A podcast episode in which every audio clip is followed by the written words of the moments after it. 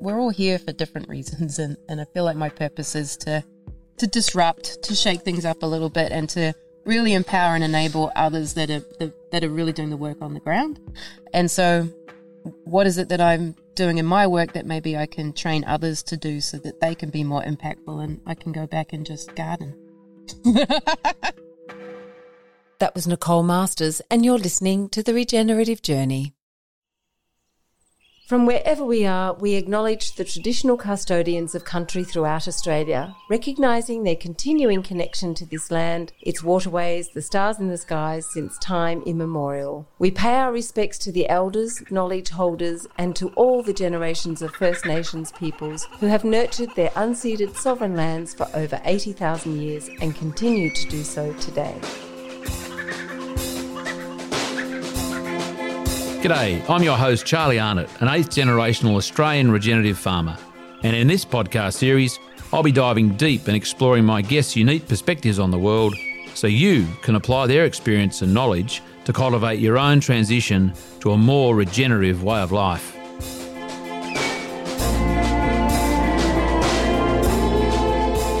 Welcome to The Regenerative Journey with your host Charlie Arnott.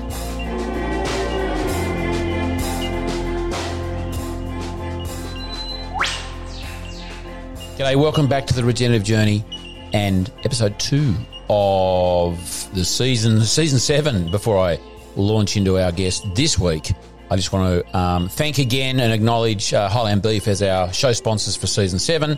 It's the second season in a row. Very much appreciate their support. There'll be plenty of discussions with them along the way in this current season, and events to announce and a few other cool things that's going to be happening with our collaborators, Highland Beef. If you don't know what they do, check out Highland Beef Pastoral, their website, and also, again, if you don't know, they essentially place young livestock, cattle on their member farmers' farms to fatten on grass, and then they supply that beef to discerning and hungry and appreciative customers in the United States.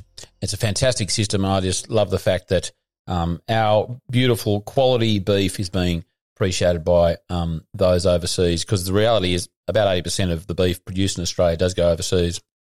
So the higher proportion of that can be grass fed and finished, I think that's a really good thing.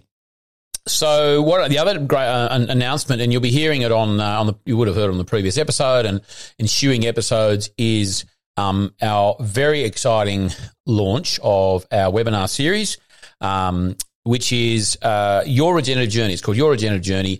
It's over 8 weeks. There's a big blurb in this episode somewhere in the middle there. You'll hear all about it, but we're excited about that. We've got some amazing experts from around Australia, and an international one as well, Nicole Masters, and we're very, very excited to have them on board and helping to you to continue or start your own regenerative journey over those 8 weeks. Virtual webinars and resources and content that you can access on a platform, and culminating in a farm tour on the 13th of October. So if you're interested, get on to charliearnott.com.au on the events page and grab your tickets now. Now to Nicole. It was such a lovely opportunity that we had to sit. She had done, I think it was 3 weeks of just complete madness and busyness in Australia. She hadn't been here for probably 3 years, since I think just before COVID. And so she came back. She had a series of courses and workshops and so on, one of which I attended her last one, a leadership course at Braidwood at Martin Royds property there, and at Tombara, and lucky to be there with Nicole and about 40 or so other people. And also the day after we sat down and had a really good yarn. It was interesting because I might have mentioned this somewhere. Oh, no, I probably didn't mention it actually in the interview, but before Nicole, before we turned on the record button, she said, "Oh, we're not really going to talk about my life too much, are we?" And I sort of went, "Oh, well, that's pretty much what this is all about." Anyway, it was quite funny. We did, we had a really long and wonderful yarn. It's quite long, this one, and the interesting thing is we didn't actually talk about soil very much, probably 10 or 15 minutes. It was felt more of an obligation, given she is the soil siren, to include some soils chats. But we had lovely chats about indigenous pyramids, ancient civilizations, different realms, all sorts of crazy, wonderful things relating to food, to farming, to health of humans and the environment. We talked about some of her exciting new projects. But you'll just have to listen to it to get the full download of what she's up to, what she's been up to, and please enjoy as much as I did recording it, listening to Nicole Masters now on The Regenerative Journey. Beautiful as he sounds. You know, that's a medlar, this tree. Oh, yeah. I'm just trying to impress you with my horticultural background. No, it's just a beautiful tree. I noticed it, and it's got those little berries, and they blet, so they go brown, sort of yellow, green, yellow, brown, and then when they get soft, you collect them and you put them in a tray at the back of the house or somewhere, and not in direct sun, and then they rot, and then you can use, and then they, like a persimmon. You get drunk on them, or? No, they're not. I don't think they become like ferment. They just sort of rot. Bled, I guess, rot. Yeah. And then you can make your jellies and pastes and everything else. They are the most exquisite thing. There you go. First minute, they're already giving everyone a lesson on meddlers. Nicole Masters. And you don't need to impress me. Okay, I'll tick that box. Pressure off. Okay, I'll just tick that note in my little book there. Impress Nicole. It was number one on your list. Yeah, it was. We're sorted. I think after some a bit of pissing around and moving our table, we're settled. Nicole Masters, welcome to The Regenerative Journey, and welcome to the garden here at Jillamatong, just outside Braidwood. Yeah, we couldn't have picked a better spot. It is beautiful, isn't it? It's beautiful. Martin Royds, beautiful man of the years. Second interview I've done here, so cool. I know, don't feel like, you know, not number one. Is it the bridesmaid or whatever it is? No, Marie. I'm a little bit like that, yeah. It's fine. Marie Lowes. So it was actually 3 years ago. It was 2020, and it was just after the bushfires, a couple of months after, and Marie and I sat in the garden here and had an interview. However, wasn't it? And so we, just for the viewers and the listeners who, I won't even touch that video because it's going to just bugger it up. I won't do a spin round, but there's. It's very beautiful. You want to sort of describe, I don't know what we're looking at and the significance of that, please? Well, it's a stunning time of the year. I think we're seeing all the colours change with the non-native, new natives trees, and then we're looking down into this, it's not a super deep valley, to where Martin's been putting in the leaky weirs. You can see all the water and the bird life and the diversity, and then up against what is, I have no idea, a very, very old volcano. What do you think that was? I think so. I have been going down a few rabbit holes about indigenous pyramids. Not necessarily in Australia, but elsewhere. Well, Amazon. I didn't want to say that, but that would make sense, right? And then you think about the significance of this property that is really drawing a lot of attention internationally. We were just filming a documentary here with a crew that are travelling around the world looking at what different innovations are arising, and they were very interested in what Martin's doing. And there's a lot of properties I go to that are doing some really significant things, and there are pyramids near them. All of them. What countries can you tell? North America is where I've been based these days. So North America, New Zealand is covered in these things, but significant landforms. Yeah. And that is a widely known fact, or is it just like a few people know and kind of don't talk about it, or why don't we know more about them? Like, why don't we learn about the pyramids in North America at school?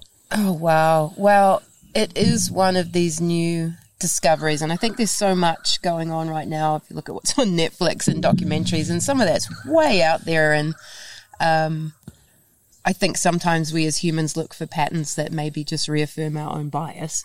But in my view, there is some significant rocks in America that are not natural formations that people are investigating now, and it's starting to come to the surface. So I think in some circles it's been very well known, but if you ever come to America, you've got to come and see the megaliths of Montana. That's on my list already. Mm-hmm, mm-hmm. Extraordinary. I think it's fascinating. So you, Netflix, you're referring to Apocalypse.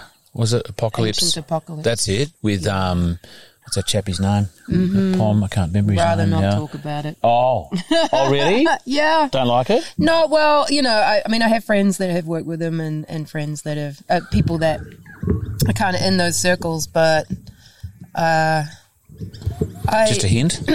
I just feel like if we are working in this space, we still live in the physical realm, and we still need to really bring our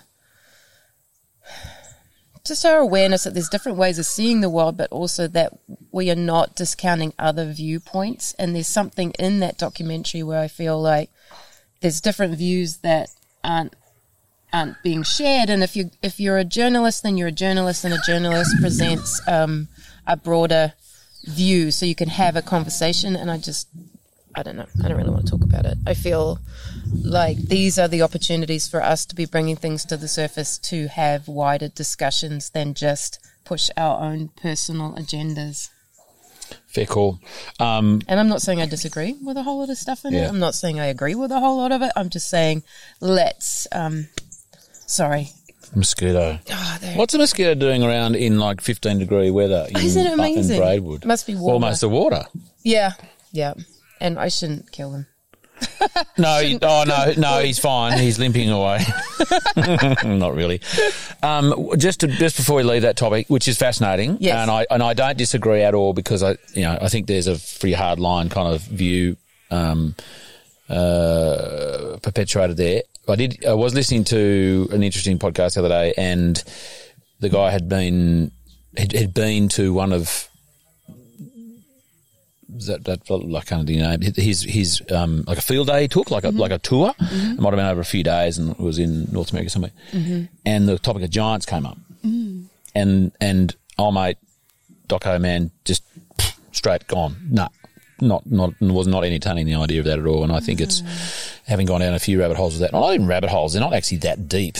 No, I don't think so. But I think it's that again fascinates me, and that was one little amber light that went off, going, "Oh, maybe he's not as open as others."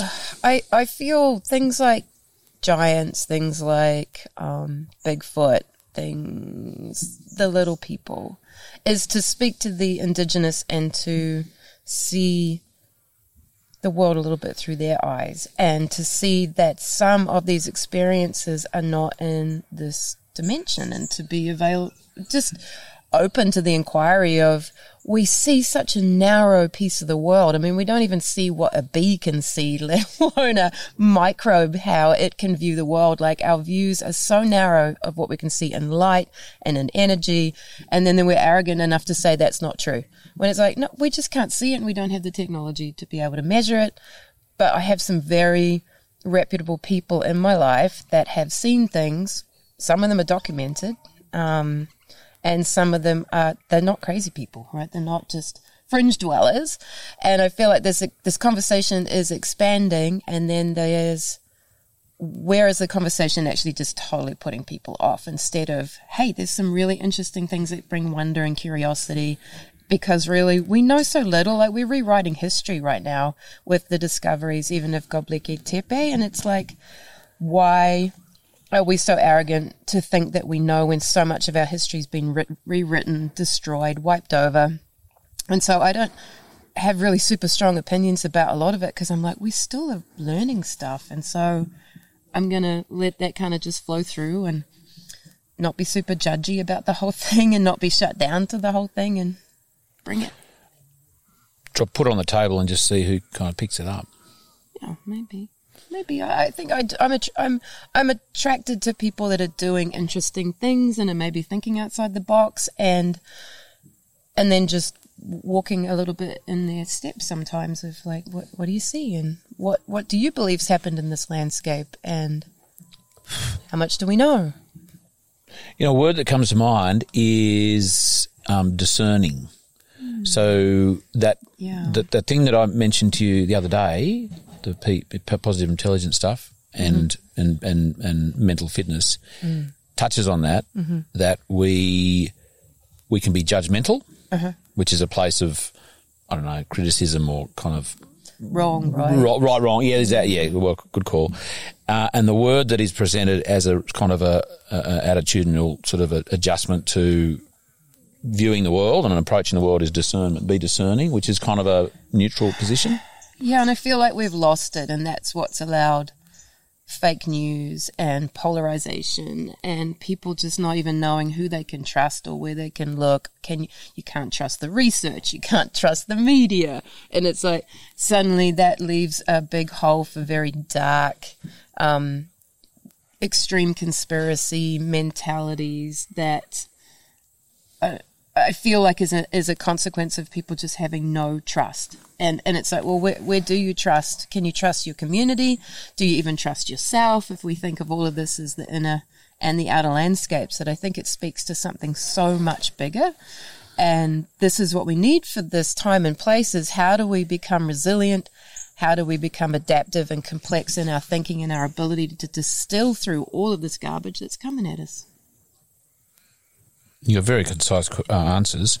You're not giving enough time to make my little notes. Oh, that's not a criticism. I'm not being judgmental. I'm just letting you know. You're not being judgmental. No. I like it. I liked, which was certainly a theme. Not judgmental, but the theme. So just for the listeners and viewers' benefit.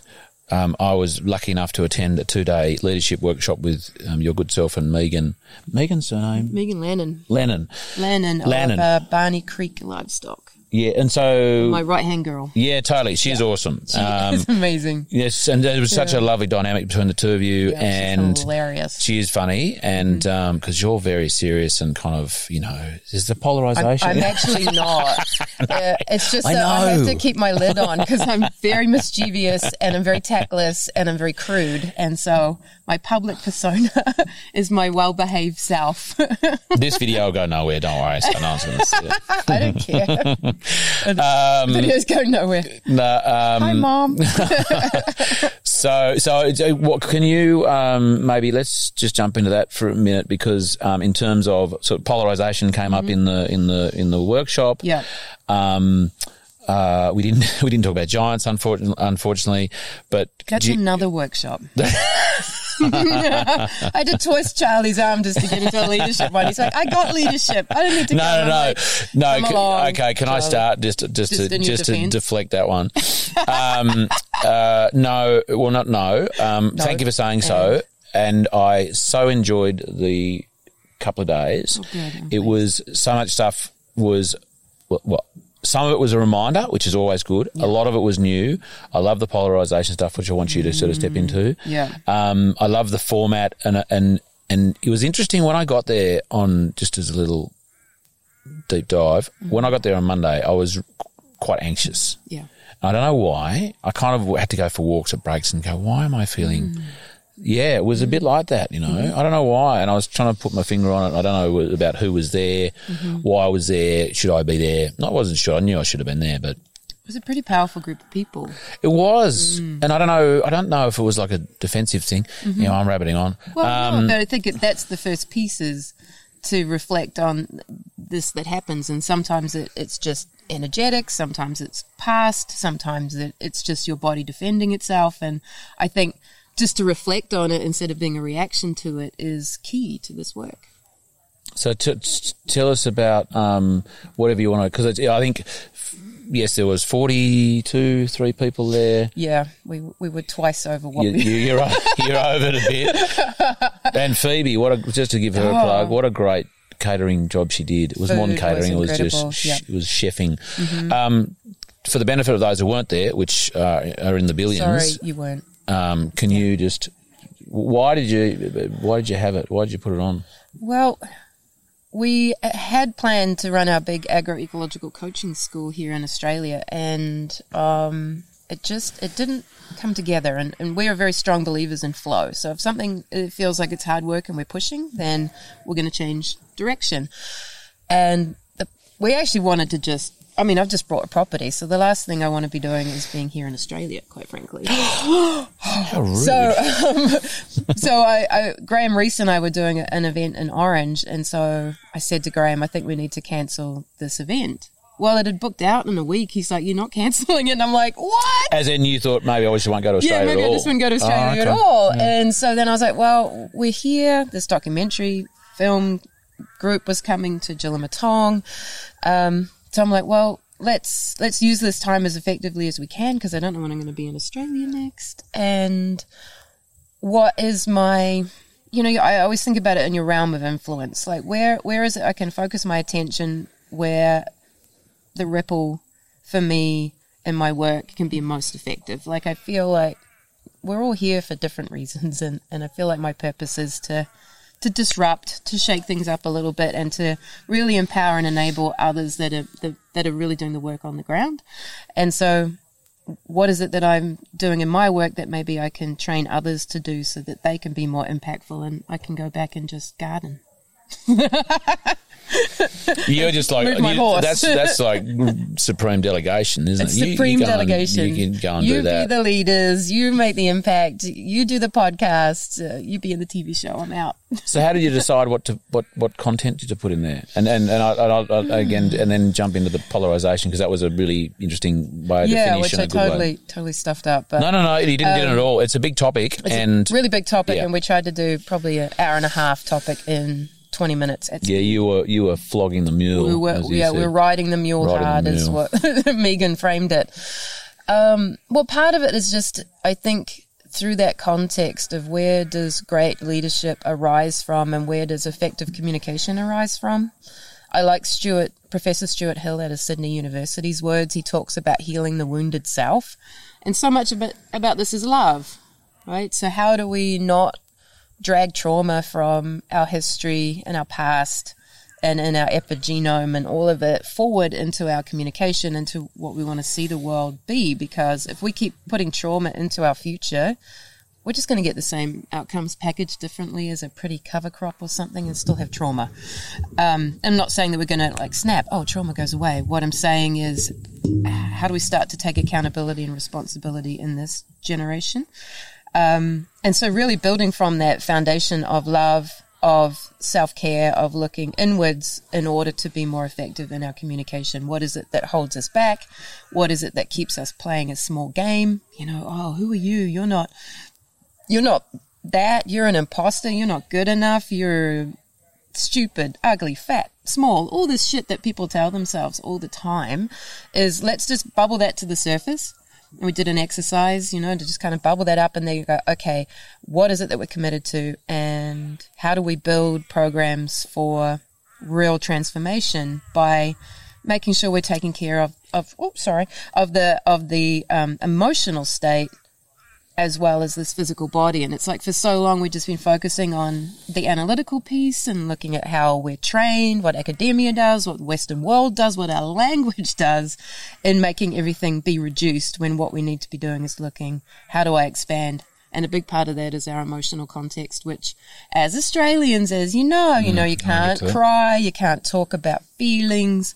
And what has amazed me on this whole trip, and it's why we actually don't want to leave now, is how that'll learn you is how like vulnerable and emotional the men have been in stepping into this and actually creating a space that then makes it safe for other men to express feelings of love and of joy and of grief and sadness. And yeah, and to see men cry in these workshops has been incredible. Don't make that stop you coming to a workshop. But you will cry a lot. But it's... in tears of joy. Tears of joy, you know, to see people so overwhelmed in Orange where they couldn't even talk, and they'd come up and they'd just have a few, like, just tears there and not even be able to say how this is feeling, and then just say thank you and walk away. Like, just so... like, it's like the world's got bigger, that you can now start to emote. Well, I guess it's a vulnerability, trust, safe space. What was it that triggered them, do you think? What was why did, you know, those guys who probably hadn't cried for 10 years? and shed a tear. We talk about creating brave spaces, not safe spaces. So a space where you actually can feel like you can step up and out and actually align with what you care about and your actions. And suddenly that gap has shrunk and you can see possibility and you can see taking new actions and see that you actually you can be yourself for the first time in a world that doesn't really, the culture that doesn't allow us to be fully self-expressed. And that's up to the individual, right? You get to choose if you want to step into that and bring joy and playfulness. Like we were out in the field, I was watching 126 people playing. Like they're digging holes and they're I mean, I heard some men giggling. I'm like, oh my gosh, like to see that happening and then to dig, they're in the cow pies and we found 4 different dung beetle species and everyone's hands is covered with bullshit and just I don't know. Something so gave them permission to tap back into their inner child or something. Yeah. Yeah. Oh, well, we talked about the value of play and when was the last time you played? You're like, 1956. Okay. Do you wish you could play? Mm-hmm. Mm-hmm. And what happens if you play? What if you play and no one sees? But, we just, it's like we have one small life and we're so freaking significant about it. And we're in these tiny little boxes and everyone's feeling constrained. And it's like, well, who made the box? Oh, you made the box. Do you want to just open the box up a little bit? It reminds me of Patrick McManaway. Oh, I love Patrick. What a lovely bloke. Oh. He's like in this constant state of grace and reverence, isn't he? Mm-hmm. And such a lovely guy. Mm-hmm. He was here recently in Australia, and he's mostly up north, so I missed him. Oh, Martin! Oh, look who's in my garden! I was here 3 years ago. I haven't left. Are they Manders? Mandarins. Beautiful. You're a good fella. You. Martin, can I say, just so everyone here's an acknowledgement. Yeah, come around here. What a lovely bloke you are. I'm only ever going to say that once in your life. You say that once and it's recorded. Yeah, and it is. You're playing it back. And that we are very grateful that you've opened up your world to us here now. And also I missed the farm tour on the Sunday, but I was here 3 years ago. And what a lovely thing you're doing with in demonstrating the amazing work that you've done. In the last how many years? 40. 40. Jeez, you must slow learner. So you. So you started when you were 50 years old, then. No, that's biodynamics for you. Look at you. You're 110, and he looks what? 15. Yeah. There's a lovely young girl here with the film crew was filming Nicole the other day, and she said. Paulina. She said, how old are you? And I said, how old are you thinking? She said, 63. And I went, You were like ready for that compliment. She was a year early. But, 62, so, eh? I'm 64. 64. Oh, yeah. She was the year early. I'm 64, yeah. Yeah, so at least she went younger. Yeah. Yeah. He was hoping for another decade scrub from the file. So welcome, thank you for that. And I do love having people here because it gives you meaning. What's the point of me having a little island all to myself? And I learn from everybody, particularly wonderful people like this beautiful lady. Mm. And she gives me great compliments, which just feeds my soul. He thrives. Yeah. He just grows an inch. We all need to water our little inner plant. Totally. Yes. Which I love that yesterday, the day before, you mentioned in the landscape. In a landscape. Mm. I hadn't heard that expression. It was beautiful. I love that inner landscape, outer landscape, and then nurturing the inner landscape, mm-hmm. which is not dissimilar to a Steiner kind of thing about internal cultivation and external cultivation. Or above is below. A below is an above. Above is what? What do they say? As is. As is below is... What is the quote? As, anyway. Yeah. Yes. That one. It's bringing the above and the below together. No, this is as above, so below. Yeah. Mm-hmm. Right. Which I think is a Steiner, isn't it? Which is who said it? Could be thousands of years old. As in your heart, in the soul. This week, actually, after... having an event out at Tombara with Nicole, I was driving back over the hill and for the first time I felt Jillamatong's now teaching me. Because I often feel that I haven't done that much, rather than, but I stopped killing. It's a good start. And encouraged, and so, and put inoculants out there, and it's grazing management, those sort of things. But it's now Jillamatong's got to a stage that I can't stop it growing and building. Yeah. Well, you've created a window for it to teach. Fine. Yeah. Well, I guess you've got its health to a point where it can now kind of reciprocate. Yep. I dare say, I'm just going to slip this on because it's out of the sunshine. We're recovering from fire and flooding, right? So that rebuilding, that it can now do itself. Yes, and it did. And well, I was just showing this crew out here photographs 2 months after the fire where I had luscious grass that come back, no weeds. And that's because the soil's got the life there. And as we're learning from Jane, there's all this communication happening from the fungi. And well, she's more in the spiritual. Nicole's saying how the wood wide web is talking to everything, and yeah, I'm just starting to feel that you go into places and you think, wow, this is really alive, and that's exciting. And it's not contagious is not the right word. I used contagious yesterday, I think, on a few occasions, but it's kind of it's all. Don't go there. Actually, I might go there. You might go there just for fun. It was for fun. Yeah. No, well, yesterday we sort of touched on it. Then we did. Then you diplomatically. Well, no, I just think observe the energy of there's certain topics that are taboo. Let's poke on them. Why? Let's keep poking. Get over yourself. Stir up the bear. That was interesting. I better go. All right, and do this. Are you good for me to keep your phone? Are you comfortable with that? Ooh, all right. I'm not gonna check out your. Whatever's on there. Yeah. Do I need to know it? We mainly look at regen form. Regen form. Is that like bare roots? Yeah, it is. Yeah, naked roots. Yeah. Bacterial sex. That's a thing. Let's go there. Awesome. Thank you. I'll leave that there. And, Martin, I appreciate that. Yep. Awesome. We might be right, in which case, We won't need that. I'll make sure. Later. I don't want to spill my water on it. Later, thanks, brother. Martin. Have lovely. And thanks for dropping in too. That's awesome. Catch you at the other end. If I can add. No, explore. Explore. The first time I ever heard a voice was this property.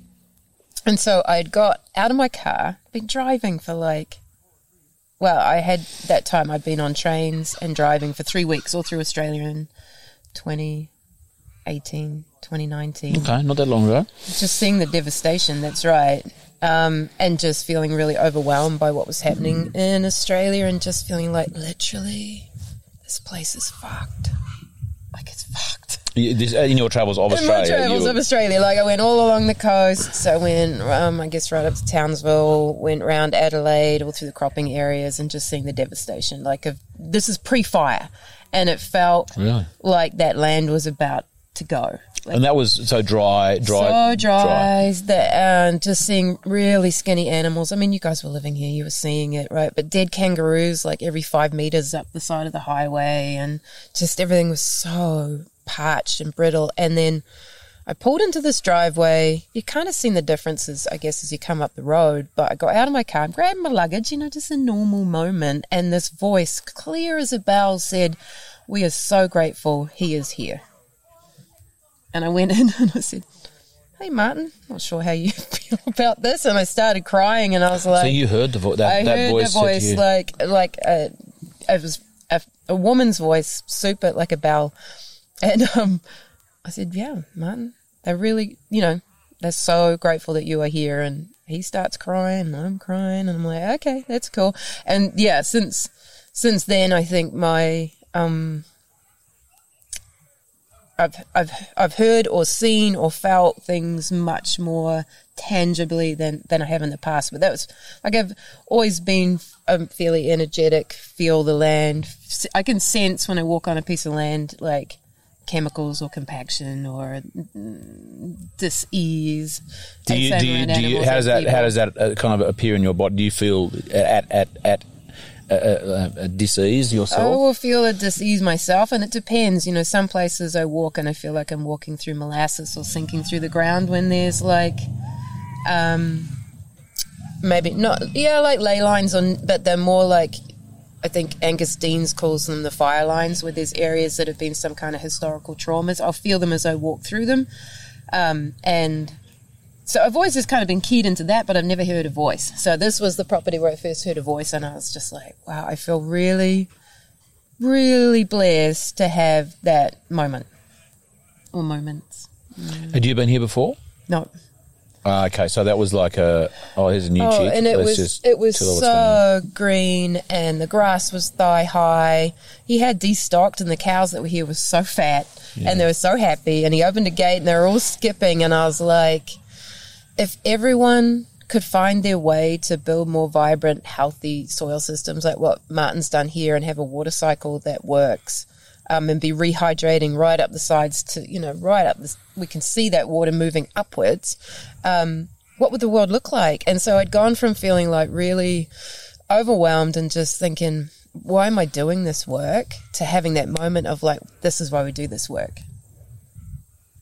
And that would have set you up for a lovely stay, couple of days. Oh, we had a great time. Yeah, no, it was really good to be here. It is an honor, and I think there's properties like this around the world, and that's the gratitude I have for my life as a traveler, to be able to go and see places like this, and then to be able to go and communicate it to other people. That's what I think I'm here to do. It is a special place. Can you, given you've trodden over it a few times, tell me, because Martin's not here to tell us, can tell us what,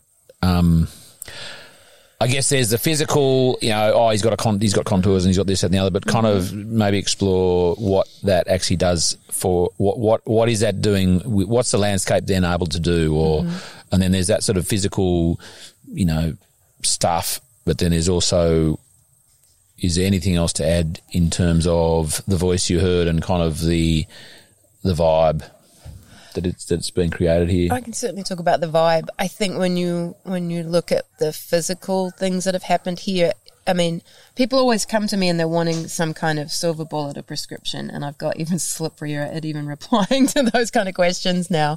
But you look at what he's done here, and there's multi layers of looking, with the mindset piece, the energetic piece, what's happening with minerals, what's happening with microbes, how you're stimulating that, what are you doing with adaptive grazing management, with biodynamics, and building organic matter. I mean, the whole thing is this asking the question of, what did this landscape used to look like, and how can we replicate that, and how can we do that in a way that doesn't take a millennia to replicate? And I think if you talk to Peter Andrews, you'll hear that message coming through him, who was Martin's original teacher. And I think we find those original teachers are seeing the world in different ways, and it becomes then who's communicating that piece from the genius spark.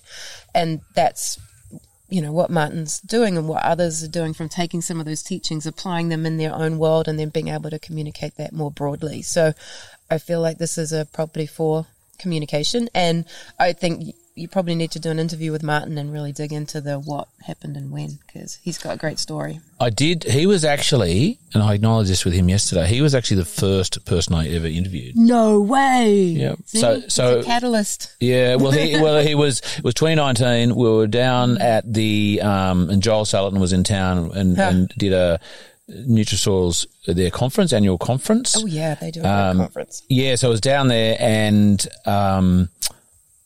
And Nicole, who was here for the last couple of days as well, I acknowledged that to her, that she was very generous in asking me to join her to interview Joel when she was there for her podcast. And then as a practice run, I'm not belittling the interview with Martin. It was just he was available at the time. I went, right, Martin, let's go. And I used her gear, and I sat down in their office there, and we had a lovely, lovely chat. And then it was a good warm up for Joel, who was the next day, I think it was. However, I need to do another one. Yeah, well, I mean, this is the thing. I mean, it was 3 years ago, and things have moved forward. Because it was actually, bless you, it was actually the year before the podcast release, so it was pre-fires. So that a lot has happened since then. Yeah, But that could be a good like part two or a catch up kind of thing. Tell me more about the physical shit that's going on here. You know, what's he done? Like, what significance is it? What's it now doing to the landscape? Because just before you do, my sense is this is such.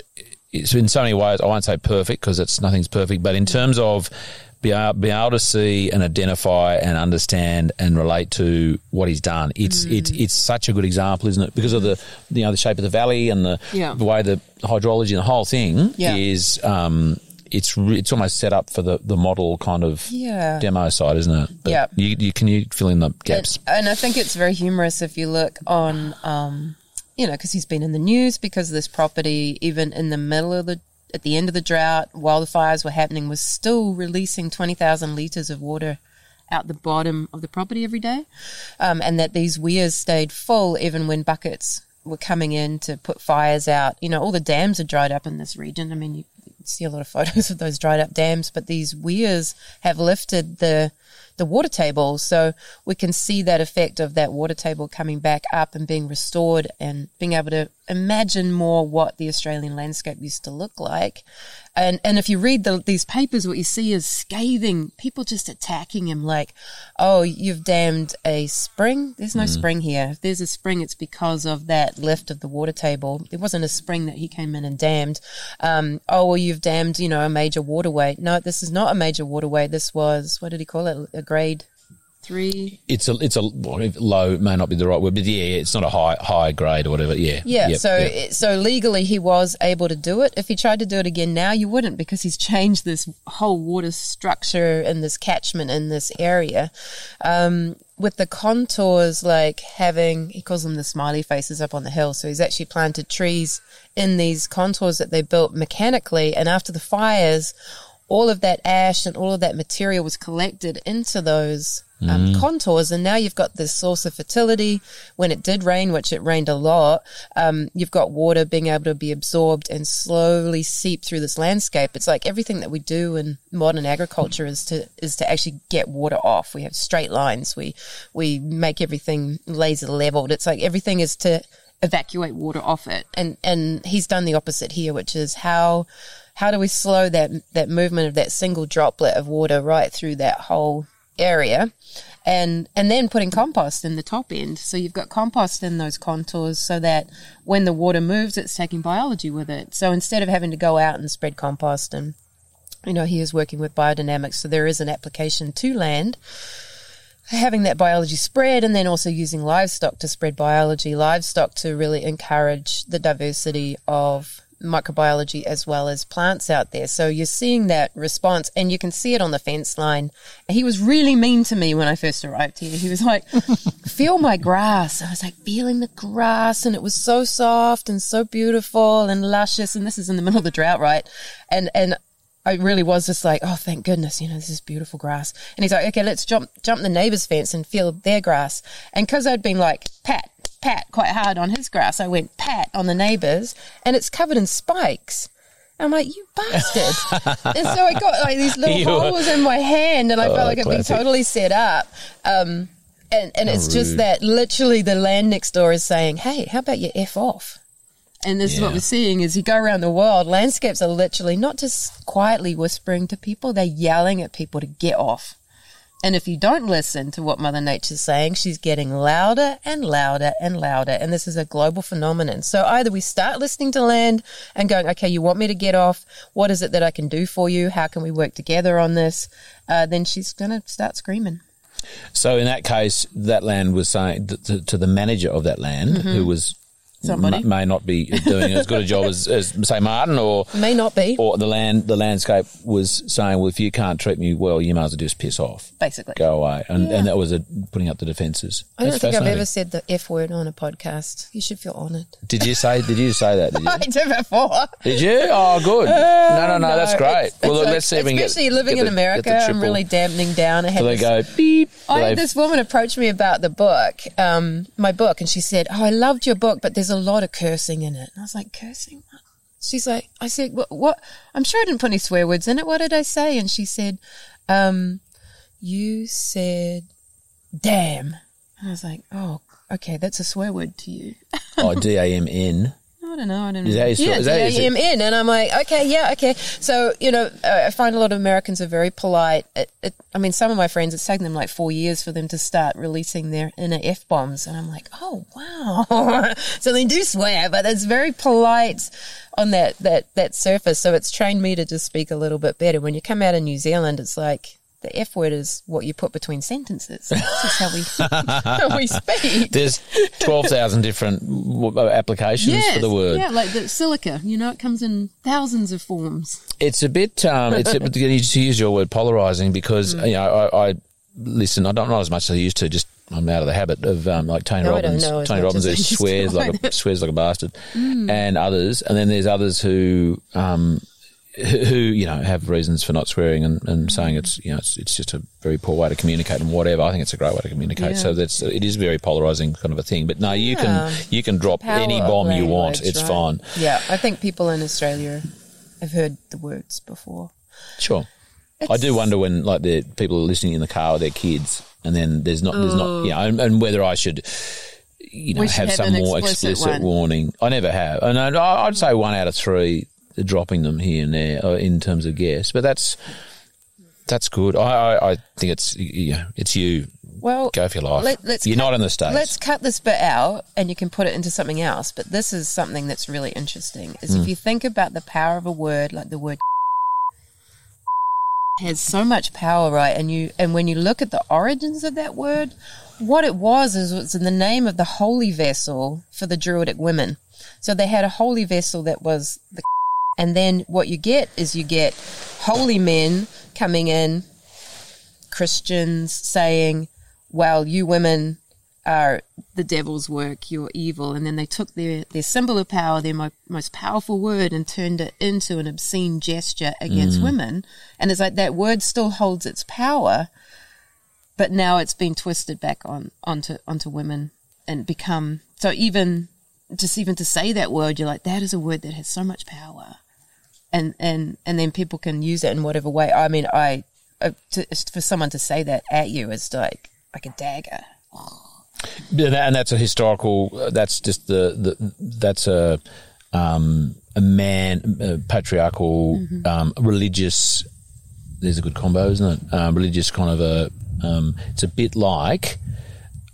The misinterpretation or the reinterpretation of the Bible, or pick a topic, any topic that has gone like there's power in this word, there's power in this concept. We actually don't want that power to be with the common folk. We need to turn into something that is holy, as in only holy men can use or carry that knowledge. Yeah, and anyone who doesn't needs to be. Dealt with in a way. Is it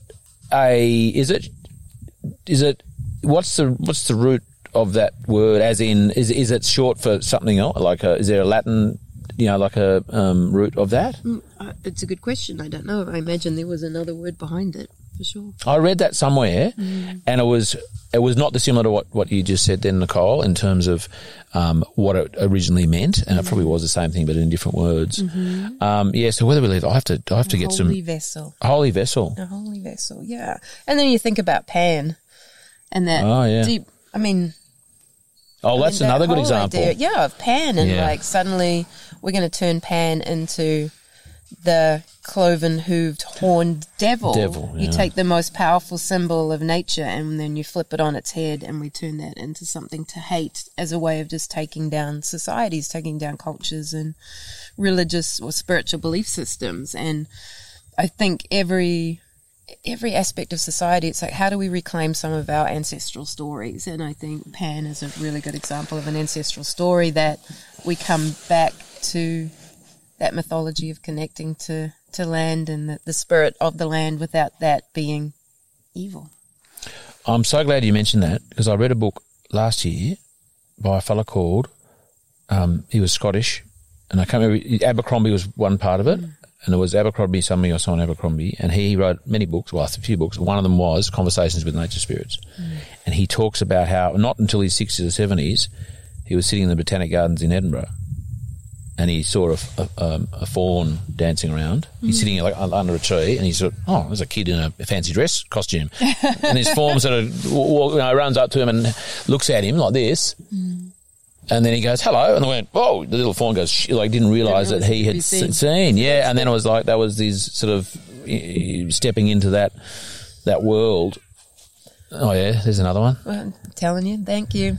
Well, that's the dimensional piece. You know, I work with Indigenous communities who have Bigfoot as a very real, very lived experience. They can tell you what it smells like. Do you know what Bigfoot smells like? You smell Bigfoot? I Not really. I haven't. Australian. Let me guess. Probably like forest floor. Burnt hair. Oh, really? Burnt hair. Is that because when they're coming in and out of the other dimension? No, I don't think so, because the little people don't smell like burnt hair, but the Bigfoot does. So I'm like, how cool is that? And they said ever since the Europeans really came, like the colonizers came in with alcohol and drugs, which they still do today, which is really interesting. The people are coming into reservations, Europeans, like even the government agents have been told, and they're bringing drugs and alcohol to suppress culture, which makes sense, right? But they said when that started to happen that they very rarely see Bigfoot anymore, and they said it's because of this dimensional thing. They choose to be seen or they choose not to be seen. So is that the alcohol and the drugs is kind of weakening the ability for the humans to see the other things, or the other things going, you don't deserve to see me because you're a bit fucked up? Yeah, I'm probably both. I don't know. But I also think if you think of the word alcohol as spirit, it's the way of introducing the dark spirit, is what my Indigenous friends say. So you've introduced that dark spirit, you've opened yourself to that, and then the light is harder to shine in on that. Well, it's certainly been a major problem in Australian Indigenous cultures, isn't it? Yeah, you see it. And a tool, no doubt. Yeah, it's a weapon, right? Yeah. So we've weaponized powerful people and, subjugated them through the use of alcohol and drugs and trauma and crap food, really crap food. So interesting. I was talking to some of my friends who are in South Dakota, and they said during COVID – with, we saw that breakdowns of the systems, but, the American government has signed agreements to provide food to tribal nations in exchange for land and, access to land.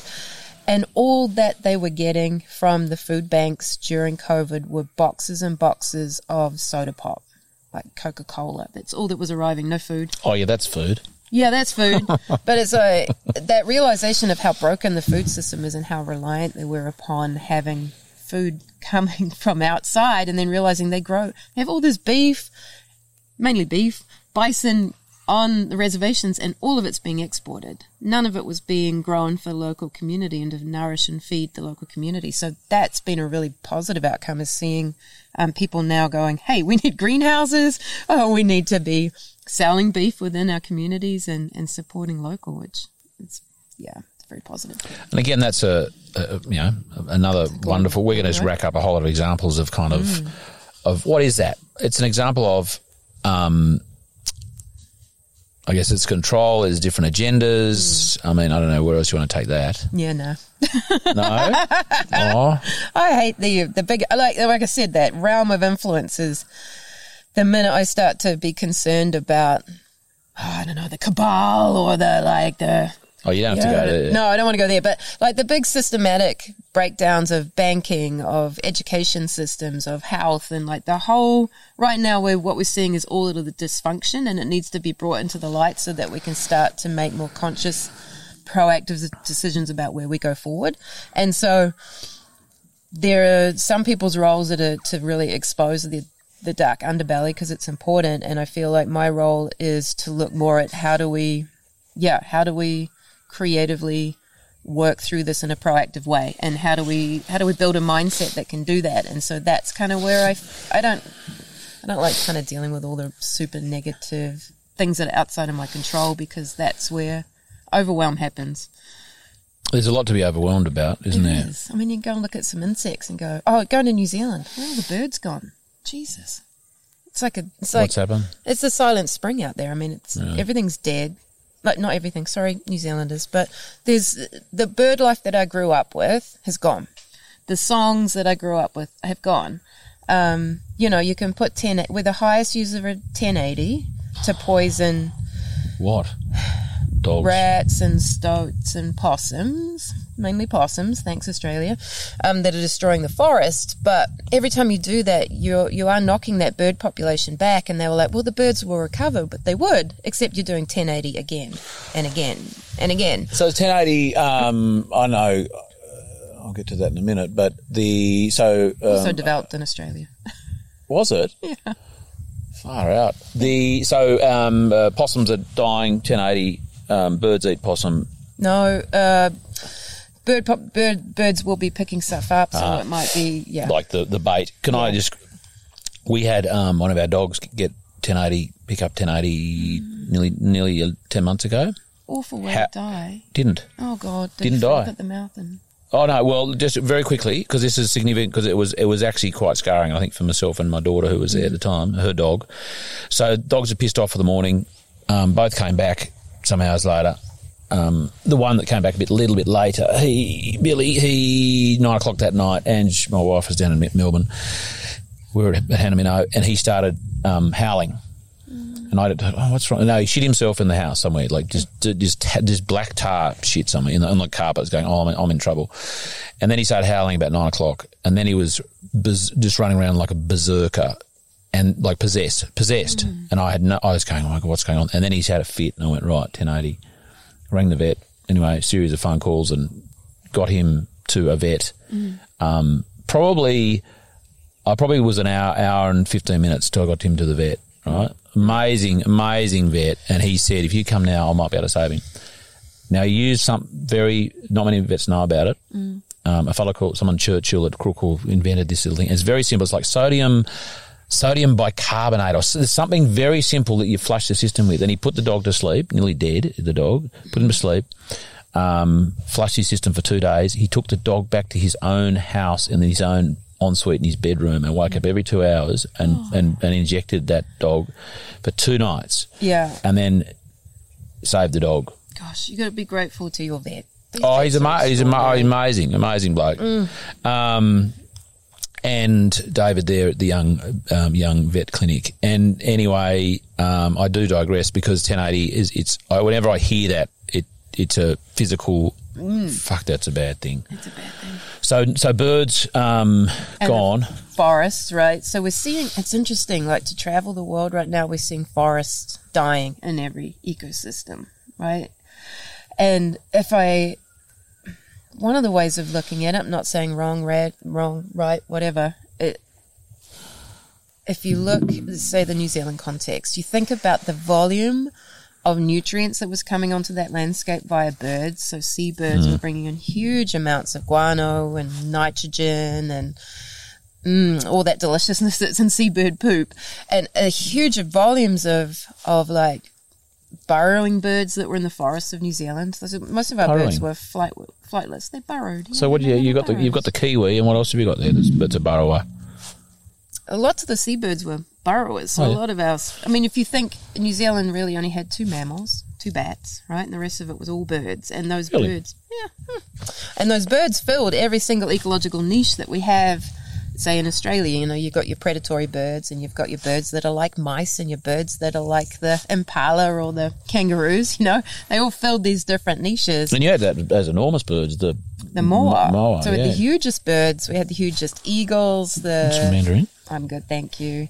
So you had this huge diversity of bird species that had adapted for low energy environments. I mean, that's why it is birds, because they have hollow bones, their energy requirements much lower than a mammal, and they've all adapted to this environment. And then you get people arriving, and you get mice, rats arriving, and they didn't have any protection, and their protection is to stay still and be camouflaged. Well, the cat's like, oh, thanks for not moving. You're an easy feed. Yeah. But the nutrient loading is the important piece around the forest, because I think we looked at a study in the US saying, you know, there was like 391,000 tons of just phosphorus was being put onto the landscape in just the US every year from birds, and now they're down to less than 4% of that nutrient being returned to land.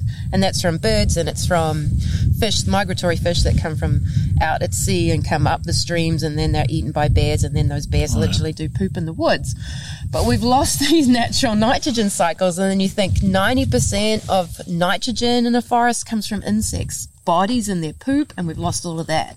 So what we're seeing are catastrophic, very short cycle nutrient losses in every ecosystem around the world as insects and birds are collapsing. So my take home from this is just how integrated all of these systems are, and the value of being at a place like this, of seeing all of that vibrancy and life return. And it's not just you're returning life on your own land, but the impact that this is having not only with life, but with water far beyond the farm gate. And I think that's a piece we all just need to bloody wake up about, is how interconnected we all are. And if you want to destroy your piece of land, it's actually a social issue. You are impacting everyone around you.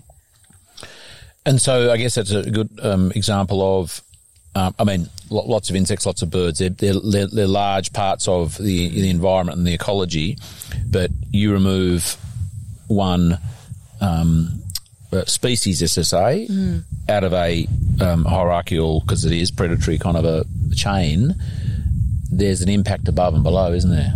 Just everywhere. I mean, I think... In its simplest terms, yeah. So Jonathan Lundgren looked at, who's the entomologist in America, looked at the connectivity of one insect in a maize cropping situation, and it found it had 241 connections, just that one insect, interconnections to other insects. And it's like... the interconnectedness is so complex and so challenging for us to even get our heads around it. And so I sometimes go, it's so simple. How do you bring more diversity and more life to everything that you do and every action that you take? So just on that, this is not a linear conversation, clearly, is it? Well, I just don't think there's a linear thing in the world. Now that, because I really want to, everything you're saying, I'm going to have a bit of a... Squirrels. Okay, that's another hour down there. No, I want to explore it all, but I'm just going to grab the last moment there. So biodiversity, let's just go there, which kind of may get back to Martin's Jillamatong here. Is your view, because I want to get back to that one. Your view on...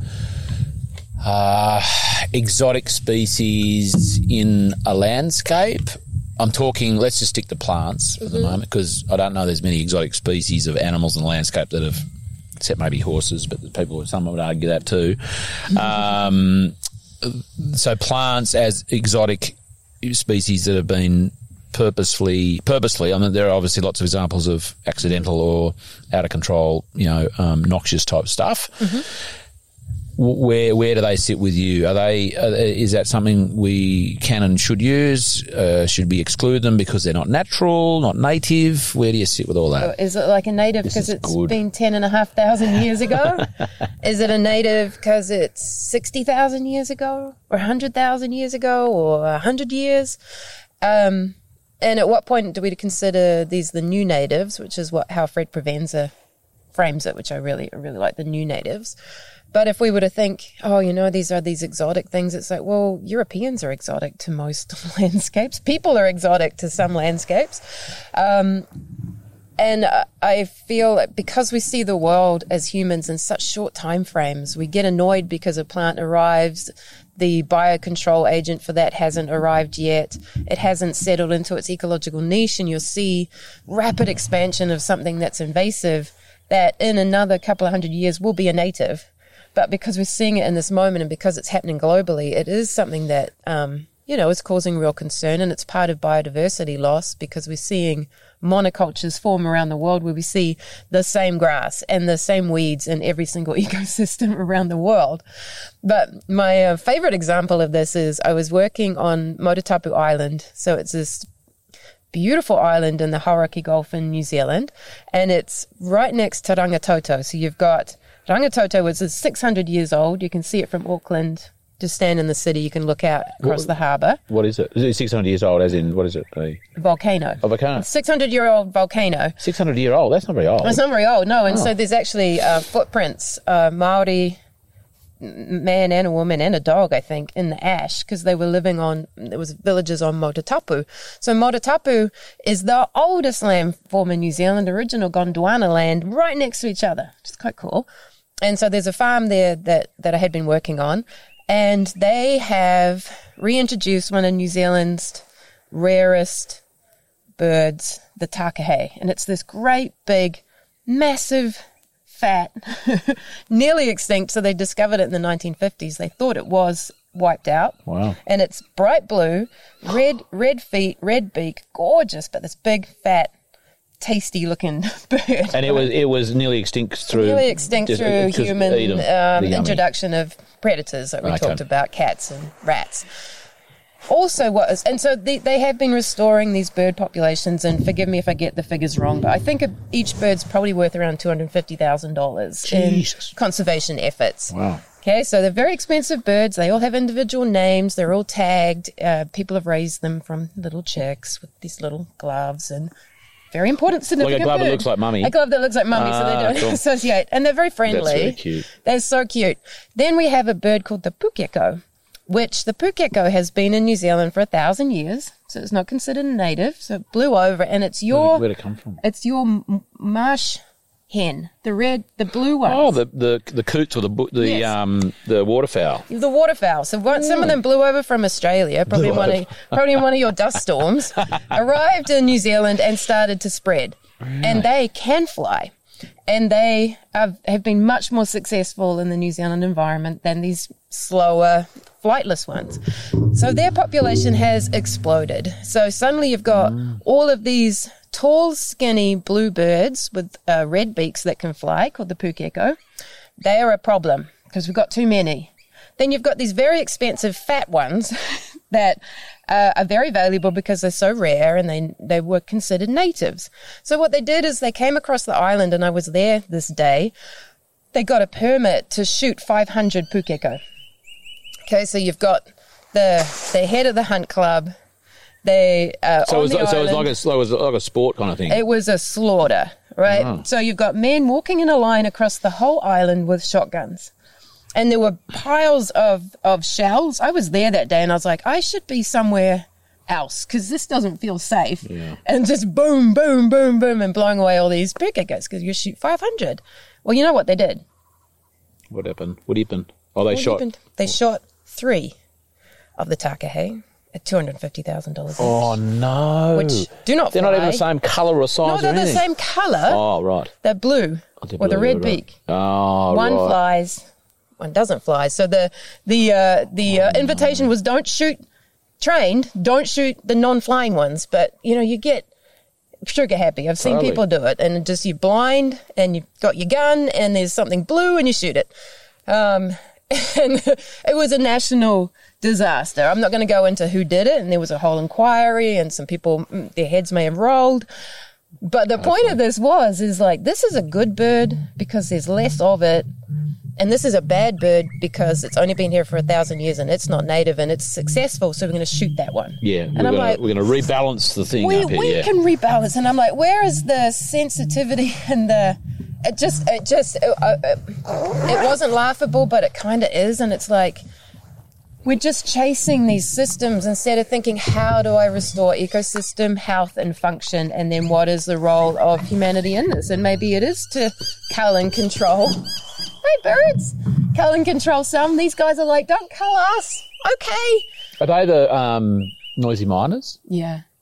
Or there's an Indian miner and a noisy miner. They're not Indian miners. God. Because which are the ones again that are considered nasty? Oh, that's Indian miners? Indian miners, yeah, same thing. And are they introduced? Mm-hmm. Or maybe the noisy is here. Yeah, I don't know. It's like the other day. If they're Australian and they're noisy, they're probably from here. How rude! I know. New Zealand's so lyrical. Not unlike the where we had a little Anzac Day service yesterday at Tombara, but with the location for the workshop, and Leah, who is a Kiwi but she lives in WA, she sang your national anthem beautifully, so wonderful. And then and she did. She must have done the Maori version, and then she must have done a verse. Maybe it was a separate or the same, but in English. It was lovely.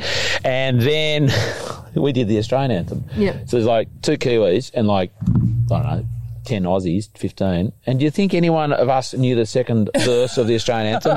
Leah did, right? So she's singing it out. Yeah, yeah, going, oh, we're all Aussies and she's a Kiwi. Well, you don't have to when you're at the rugby. You just like mumble along. No, or at school. That's it. Someone else is, there's music playing, we're fine. So more no on... Judgment, no judgment. And just on that native thing too, like, because it's a bit of a theme in land care, I have to say, in Australia, where willows, and we're looking for some beautiful examples of them down there, poplar and those water-loving kind of riparian zone kind of star. Well, they love it there anyway. They're probably not. That's not where they always hang out. However, and lots now of they're a weed, and you've got to destroy it and rip them out. And then what's interesting is watching the destruction of riparian zones that happens after the removal, and it's like, what are we missing? These systems will come into balance. It's just we're in a rush and we're just in a rush. Well, right? Peter Andrews, funny you say that, he's just text Martin on his phone there. Peter Andrews would say... Your phone, Marty. Me. Oh, Peter, you can't say that about Martin. He will. No, he will, I know.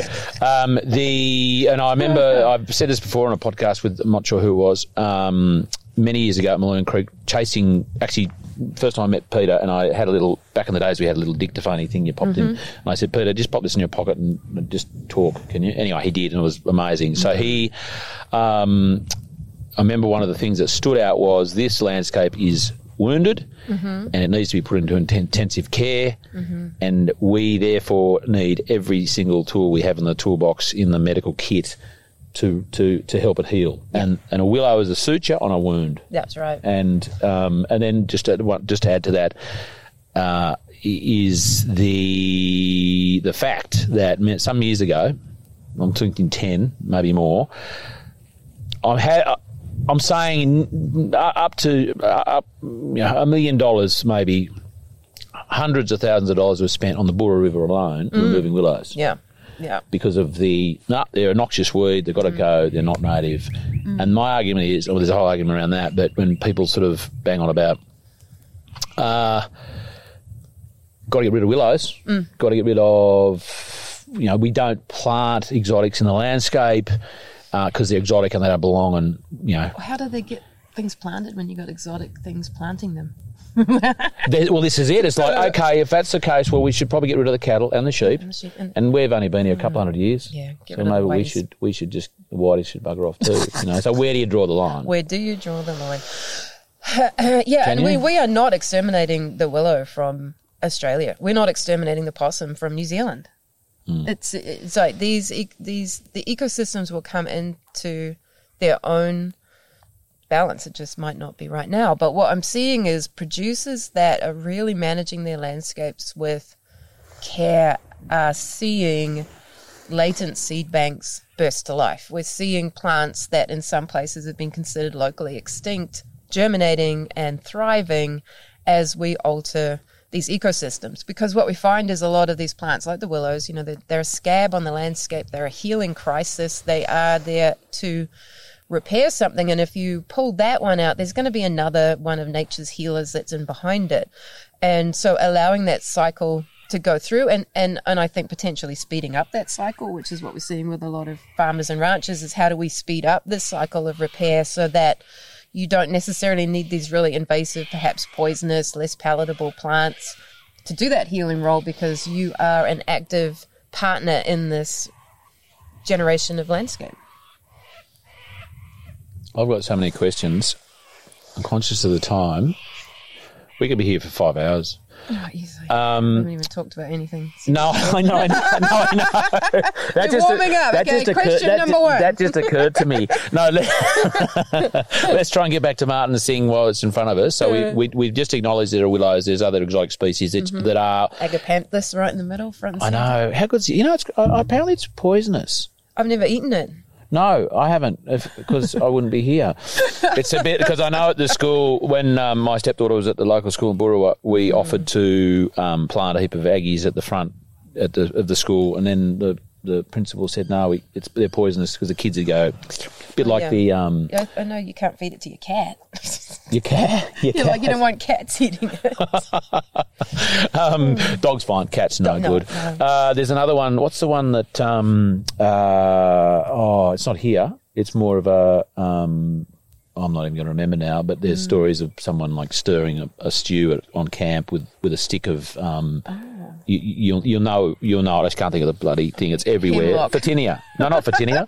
Hemlock. No, and literally everyone died. Like everyone died. Oh, the whole yeah, because it was like stirring hot. Take notes. Yeah, no. Everyone knows that. I just can't think of the name of it. It's bushy. It's all over Europe. It's in Australia. It's somewhere. Hedging sort of plant. So yeah, we've got willow. We've got water. We've got anything else we want to explore about that? Contours. We leave it now. For now, Talk to Martin.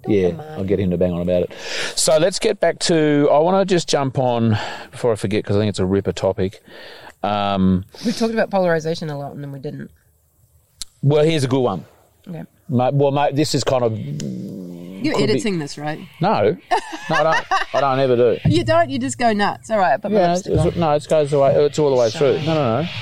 Is that like a moisturiser? Mm-hmm. Yeah. You don't need like... Do you ever put lipstick, like a coloured lipstick on? Yeah. You do? Yeah, for special occasions? Yeah, well, teaching, it wipes off in like 2 minutes. But living in the Montana landscape, it's so freaking dry that you get into this habit of just... If you don't carry a chapstick, you're going to look like you're 90 years old and just have all split lips. Do you use pawpaw? You know that... Yeah. Yes, pawpaw. The red, then that red one? I actually grab pawpaw when I'm here and take it back to... You get it over there? You know what? I have seen it. Yeah.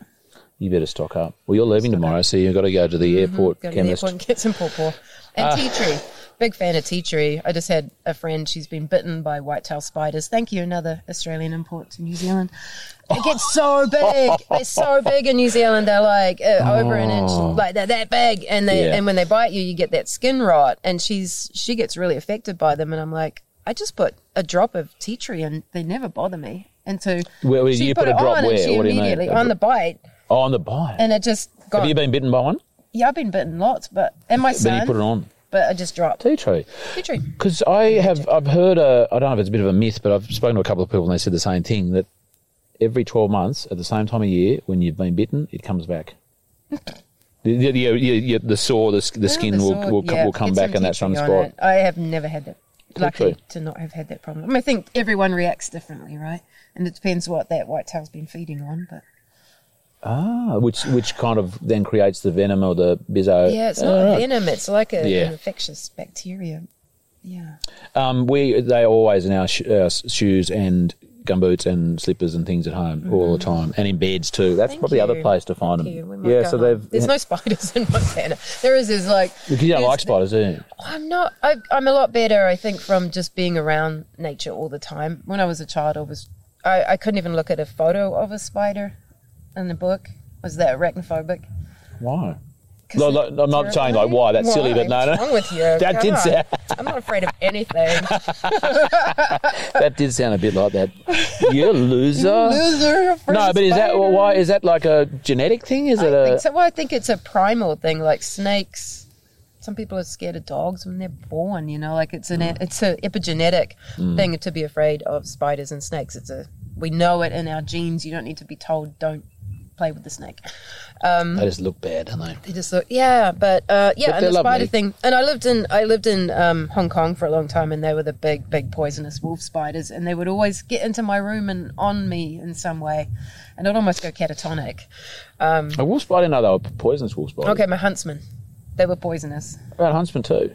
Yeah, I don't know. They're this big, and they're very mobile, and they're bitey. They're not the Avondale spider, like you can pat them from the movies, the friendly ones, the big friend. These are bitey. Like are they bird eating? Those bird eating ones are big, aren't they? Yeah, no, these are, they're not fluffy. Like they look like the huntsman. They look like those. They're not good, and you're clearly scarred. Clearly deeply traumatized. But let's get on. Look, before you break out in a sweat, I want to talk. This is again a polarizing conversation. If not, yeah, it is. Maybe not for you and I. But this is what I'm going to pose. So do you think – I'm going to make sure I'm clear in framing up this this question. Do you think it is sensible, prudent, that we should be willing to give up some freedoms to save the planet? That's I won't extrapolate any more than that. No. Like, I think the militant top-down stick approach to change and behavioural change to achieve our outcomes has never worked. Think of a single example where that's worked. And you look at what's happening in China right now with the one-child policy.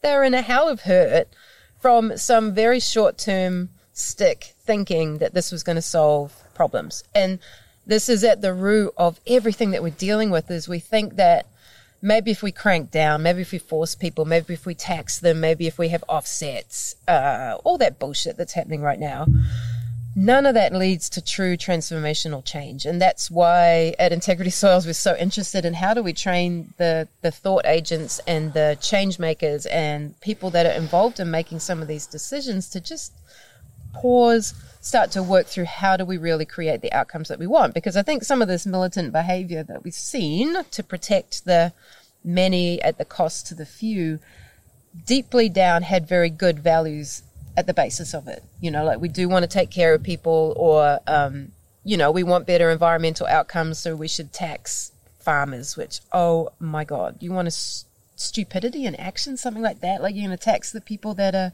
providing the food to your plate, and you think that's going to change behavior?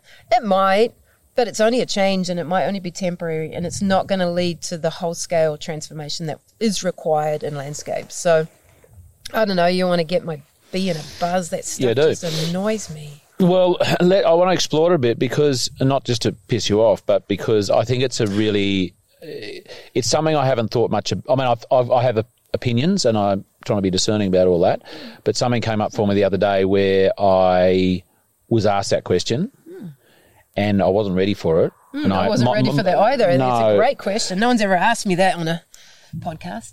Or ever. So we'll leave it there then. I've got that question now. Good, that was lovely. Good. Thank you. No, my straight answer was no. Mm-hmm. And then, but I wasn't quick enough to then...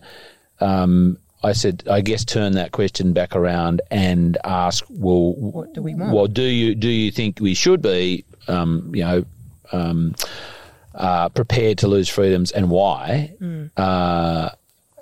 So, is there any examples of that you kind of? I know this is a bit. I'm prodding and poking just because I'm quite not sensitive. It's a thing that needs to be workshopped. No, it doesn't. That's the wrong word. I like it. I like exploring it because I think it's healthy to explore it. Yeah, it is healthy to explore it, and then asking them multiple questions of why, getting to the root of why is something important, and what's the values that are underlying that, and then really thinking of how do we come at some of these things with a very long-term focus, like a 1,000-year sustainability vision. What does it look like? And we're designing so many of these things from this paradigm that we're in right now, which is this mechanistic, reductionist, chemical soup that we are trying to then have something born out of while we're in it. Like, I'm going to fly in a plane tomorrow. Right, you think about the potential destruction, and my father's a pilot, and they know what's going on up there and how negative that impact is up in the troposphere. And we're going to talk about putting ethanol in there instead, or just like we're just switching one input for another instead of thinking how do we redesign our systems. And that's what's required, is a redesign of all of these structures that are not going to change just because you changed an input. They're not going to change because, like, you look at like the big Black Friday sales they had in the US last year, biggest of all time. It's like, while we're more aware of consumerism and greed being at the basis of this, it's getting louder and bigger and bigger. Because until we start addressing the inner issues that are driving this, which is people feeling isolated, people not looking after themselves, people deeply feeling separate from ecosystems, from each other, and not dealing with their trauma, right? Not to simplify trauma. But this is the places we need to be doing this work so we can start to be really thoughtful and creative in how we're coming up with solutions. And it's the piece we're stepping over, the care of children, the education of children, the health of people in general, the long-term health of people, and then looking after the elderly. All these really important systems are the ones that we don't value and we step over. But that's what's driving all of it. Well, not all of it, but a lot of it, right? We could talk about soil, but, you know. Like, we haven't even talked about it. This is the funny thing. We haven't even got to soil yet. No, do you think, well, yeah, next time. But no, we'll make sure we give people a whiff of it. That's good. So just on that a little bit more, do you think, how do I say this without putting words in your mouth? Do you think that I'll make a comment first. I sometimes struggle with, you talk about inputs mm-hmm. and replacement of inputs. Mm-hmm. Substitution, swapping out. Mm-hmm. Something I struggle with is there's a called greenwashing. It feels like mm-hmm. greenwashing. Like if we start doing this and stop doing that, we're going to save the planet. You know, we're going to insert here. Yeah, that's it. And so there's examples of that. And you know, do you have a sense of that? That's a bit of a driving thing towards where we put it under the umbrella of wokeism, or we put it under the sort of we're all being greenwashed, or there's other agendas at play, or all of the above. Is that something that maybe it doesn't keep you up at night, but you're sensitive too? I just think the minute that we focus on a practice change, nothing alters because the mindset and the spiritual connection doesn't change. So if we are going – and this is interesting, like you think about cover crops. So last year an additional, I think, 50 million acres of cover crops, maybe I'm off with that number, went into the US, right? So big drive for cover crops, subsidies for cover crops, and it's just a practice change. Well, then you think, I wonder how much more glyphosate went on there. Yeah. Was anyone thinking about that? How are you terminating it? Is that really getting you the outcomes that you want? And maybe for some people that practice change leads to a mindset change, but for many it doesn't because you're ticking a box. It's like why at the end of the day organics did not achieve what I think organics was set out to do. And I came from within the organic industry, left in 2005. Because of this focus on just fighting fires, right? And so much of what we do, and even in activism, is just fighting fires. And until we address the core driver underneath it, which is the mindset, the values, the people, the philosophy, the paradigms, then we are going to continue on this trajectory. So yes, greenwashing is going to happen. Am I going to stop it? No. Am I happy that some people, sorry, allergies. Am I happy that some people are at least thinking about soil health, or they have a new practice that they haven't tried before? Are they buffering their chemicals? Are they, I don't know, putting a compost extract? Are they improving their grazing? Yay! But until we look at that whole and reflect on that whole system, nothing really is going to alter in any meaningful way. And that's why we're so passionate about our work. You, the other day, both you and Megan were saying, and it was lovely, that change is not necessarily transformation. Do you want to explore that for a bit? Changes generally.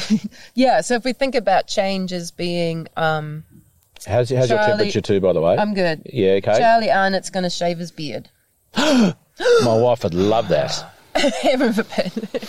The world's like, no! Then Charlie Arnott just grows his beard back. That is change. Nothing is really altered. There's a temporal shock, but transformation is the caterpillar through to the chrysalis to the butterfly. And even if you pull the butterfly's wings off, it does not become a caterpillar. That is transformation. And so this is the piece that we're really interested in: is how do you open a doorway to health and possibility and resilience and ecosystem function and human well-being, like the whole thing, in a way that door can never be shut because it becomes abhorrent to go back to destroying your landscape or killing something and that's what we see with people that really have a deep ecological, deep regenerative, however you want to put things in a box, but people that are interrelating with their landscape in a deeper way you can never go back to then like, okay, I just have to spray everything out because I have a pin rush down there. Nah. You know, so that's the piece that we're looking at is how do we shift here? Because shifting out there doesn't do us any good. And the offsets that we're seeing around the world and the carbon trading, it hasn't reduced any emissions. People are going and planted some trees, which then maybe are burnt down, or they're ripping off the system and they're getting carbon credits for trees that were there anyway. None of this is really altering the amount of emissions that people, and in fact, the emissions are going up. So until we address this piece, yeah. More thoughts on the carbon economy? I mean, maybe it's clear already, but... I think it's kind of clear already. Well, I think if to look at what is happening right now, yay, are we happy that people are talking about carbon? We've been talking like kind of 30 years for myself about, or just less than, what is going on. You know, we need to talk about soil carbon and the value of carbon and that carbon's not a pollutant, but it's switched to now it's a pollutant. And I think at the root of it, if you think about it, nasty carbon is we are carbon-based organisms. We are vilifying ourselves. The attack on carbon is an attack on self. Ooh. Mm. And so until we start to see that actually we are on a carbon-based planet, carbon is energy, carbon is potentially there's an imbalance. We have an excess of carbon in some places and not enough in others. If you think we may have potentially lost 200 gigatons of carbon off landscapes, and that has gone either into waterways or up in the atmosphere since the first plow was developed, right? So we've just been losing carbon, not losing it like it's gone. It's just been reallocated to other places. And I don't think carbon's the biggest driver for climate change anyway. I think it's land management and water, right? So what are we doing here is actually the biggest impact on global climate variability. And so getting people reconnected to these very real things that you can see instead of, oh, I need a carbon scrubber to solve a problem that's not real because it's not the problem, right? We need to be looking at the whole system. And it's so easy for carbon because, you know, we can measure this piece in the atmosphere and we're going to pay you for this and it's coming out of your engine. It's like and I'm not going to talk about what I did with my vehicle, but my vehicle in the US, right? It's a 350 Ram. No, Ford, yeah. To tow my trailer. Dual. No, I sold my dually because it's really hard to get in and out of towns, and it's my only vehicle. So I had to get rid of the dually, and I kind of miss it because it's a great vehicle for towing. But they have these, you know, emissions system that they put into your engine so that you you know they pump that carbon dioxide back through the engine to reduce the amount of emissions that are coming out. Yeah, sort of recycle or re-extract or something. Yeah, but the stupid thing is you use probably 30% more fuel and your engine only lasts half as long. So I'm like, what solution is this right now? Like, it's maddening to see that knee-jerk reaction of this very short-term, oh, we tick this box and therefore your emissions are less. What a load of BS. So I'm like, can we just start to think more long-term, more whole systems? Anyway. Is that not like electric cars, though? Yeah, I think there's a little bit of that. I think particularly if you're going to force people, again, the militant kind of thing. And again, whole systems, how long are these things going to last? I think the technology's improving. But no, I'm not going to be rushing out to get an electric car that's then fueled by electricity from a coal mine. This is indeed, because, yeah, and I totally am on the page there because I really struggle with that because you see so much talk about it. Well, you see so much talk. You hear so much talk about it. You see it in the papers. It's, you know, corporations are buying fleets of electric cars for their staff and yada yada, and they're ticking lots of boxes. Mm-hmm. And... it's a bit of a, I won't go into it because everyone's probably so sick of me talking about it, is wind farms and what they're all about because we battled them for some years and were successful in pissing them off immediately around us anyway, and that's a whole other story, but being sort of sensitive to the swapping out of technologies and what that actually means, and the whole electric car thing is really... really interesting. One little anecdote I heard when they did the Glasgow, what was last? Is it COP something last year in Glasgow? Mm-hmm. Or was it the year before? Mm. Okay, electric cars on the topic, and they had and cows, bad cows. Naughty cows. No, so naughty. You're so bad. So farting and burping everywhere. And so they had electric cars for all the dignitaries and so on, because that was, woke and cool, because they don't want to be seen driving petrol cars. Mm-mm. But they didn't have enough charging stations to charge all the cars. Yeah. So what do they do? They had them hooked up to diesel generators. That was just like right there. That says it. Says it all. Oh my gosh. Now I want to. So we kind of covered that one. Any other? We keep. I think you're avoiding it. Oh. Polarization. Give me the sort of the maybe not a definition, but kind of the why was dropped in there yesterday in the course, mm-hmm. and the importance of it, and the sort of the why looking at it and kind of workshopping it is a good thing. Mm. For me, I think that so much of what we're seeing right now is the outcome of polarization, and what we're seeing are more and more extreme views and more wrong and right and separation. Like polarization is creating separation, and we see that in politics. We're seeing it in it could even be food choices, cows, veganism. It could be vaccinations. It could be in America. It could be guns. Australia, New Zealand. Oh, no, we love each other. I want to get back to unless that. Unless we talk about rugby. Right, sports, maybe. There's and so you're seeing even like families being pulled apart. We saw this during COVID, like even husbands and wives disagreeing on this, and to the point like you just go your separate ways, and it's like, what the heck is happening? And what's happened is... Well, there's two parts. One part is that when we have a polarized view, we believe that our values are being attacked. So it's also called a paradox. It's these two parts of life that are in balance. They're not opposite, but they're things that you need both. So think of the in-breath and the out-breath. Think of summer and winter. These are things that are different. They're complementary. We need one. One doesn't exist without the other in some ways.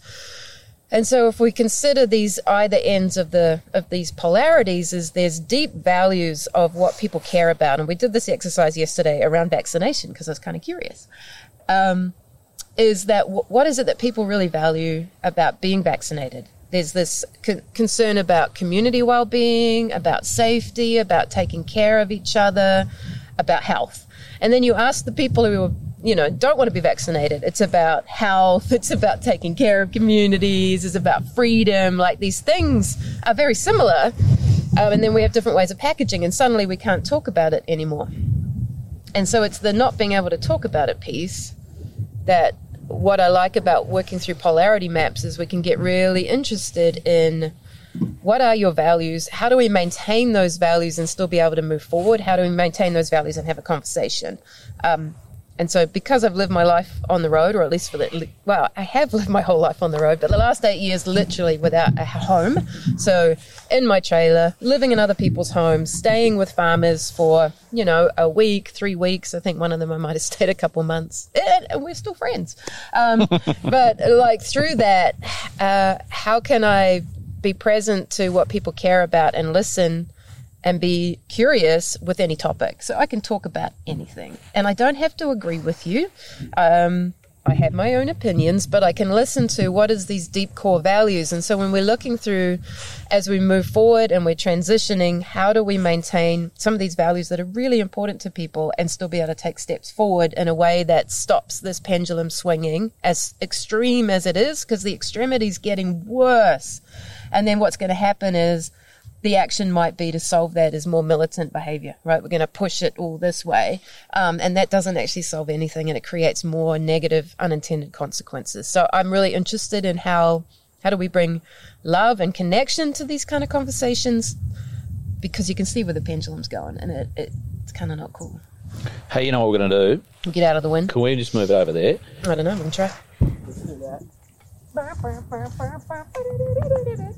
thought we couldn't. Oh, you gotta entertain everyone while we chat. Just don't trip over that thing there. Are you honestly saying you don't? What? No. People love this shit.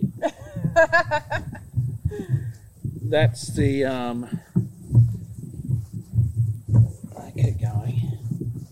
Is that over the wind? Yeah. That's better. Yeah. That's much better. So people are like, yeah, I love it when you move tables. Well, that's a first. Actually, that's a first. That is a first. I like to be part of people doing things for the first time. Yeah. I was there when Charlie Arnott moved. Yeah, doing a wee halfway through is not new. No. Okay. So... I didn't know you were going to just leave it running. Yeah. Sorry, everybody. But no, people love it. It's been, I was talking to someone... I have the farmer's bladder because you can just jump off your horse and pee and just so... Just do wheeze. Well, someone yesterday said they... actually, that reminds me of another question. They love the Zach Bush interview... Who he did 160 interviews last year. Oh my gosh! Podcasts. Yeah. Well, I guess podcast/interview, and which is amazing. And I was thinking, how do I make that a little bit different? Now, I guess the difference may have been no editing. Anyway, someone was saying it was lovely how, because we were sitting at the farm at Byron Bay on the veranda there, which I've done a few interviews at, and we were chatting away, and just at this really perfect moment, you know. He's talking about nature as he does so well, and these two kids turned up. I went, hi, what are you doing? What are you doing there with microphones? And we're going, oh, we're doing a podcast. What's that? Oh, we ask each other, ask questions. And it was just such a beautiful thing. I like that.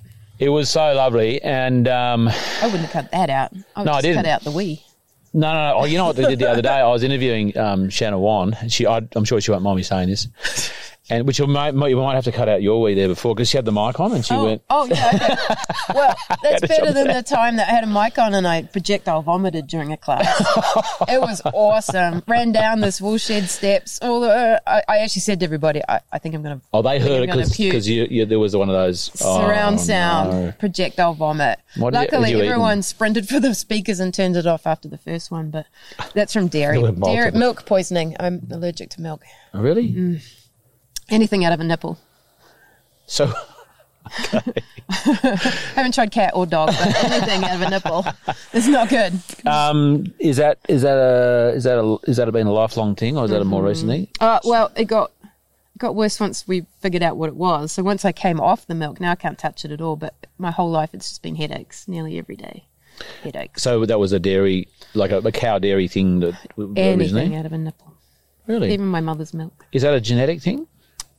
It's an epigenetic your mother's thing. Milk. Epigenetic. So I have the MTHFR gene, which is also known, kids close your ears, as the motherfucker gene.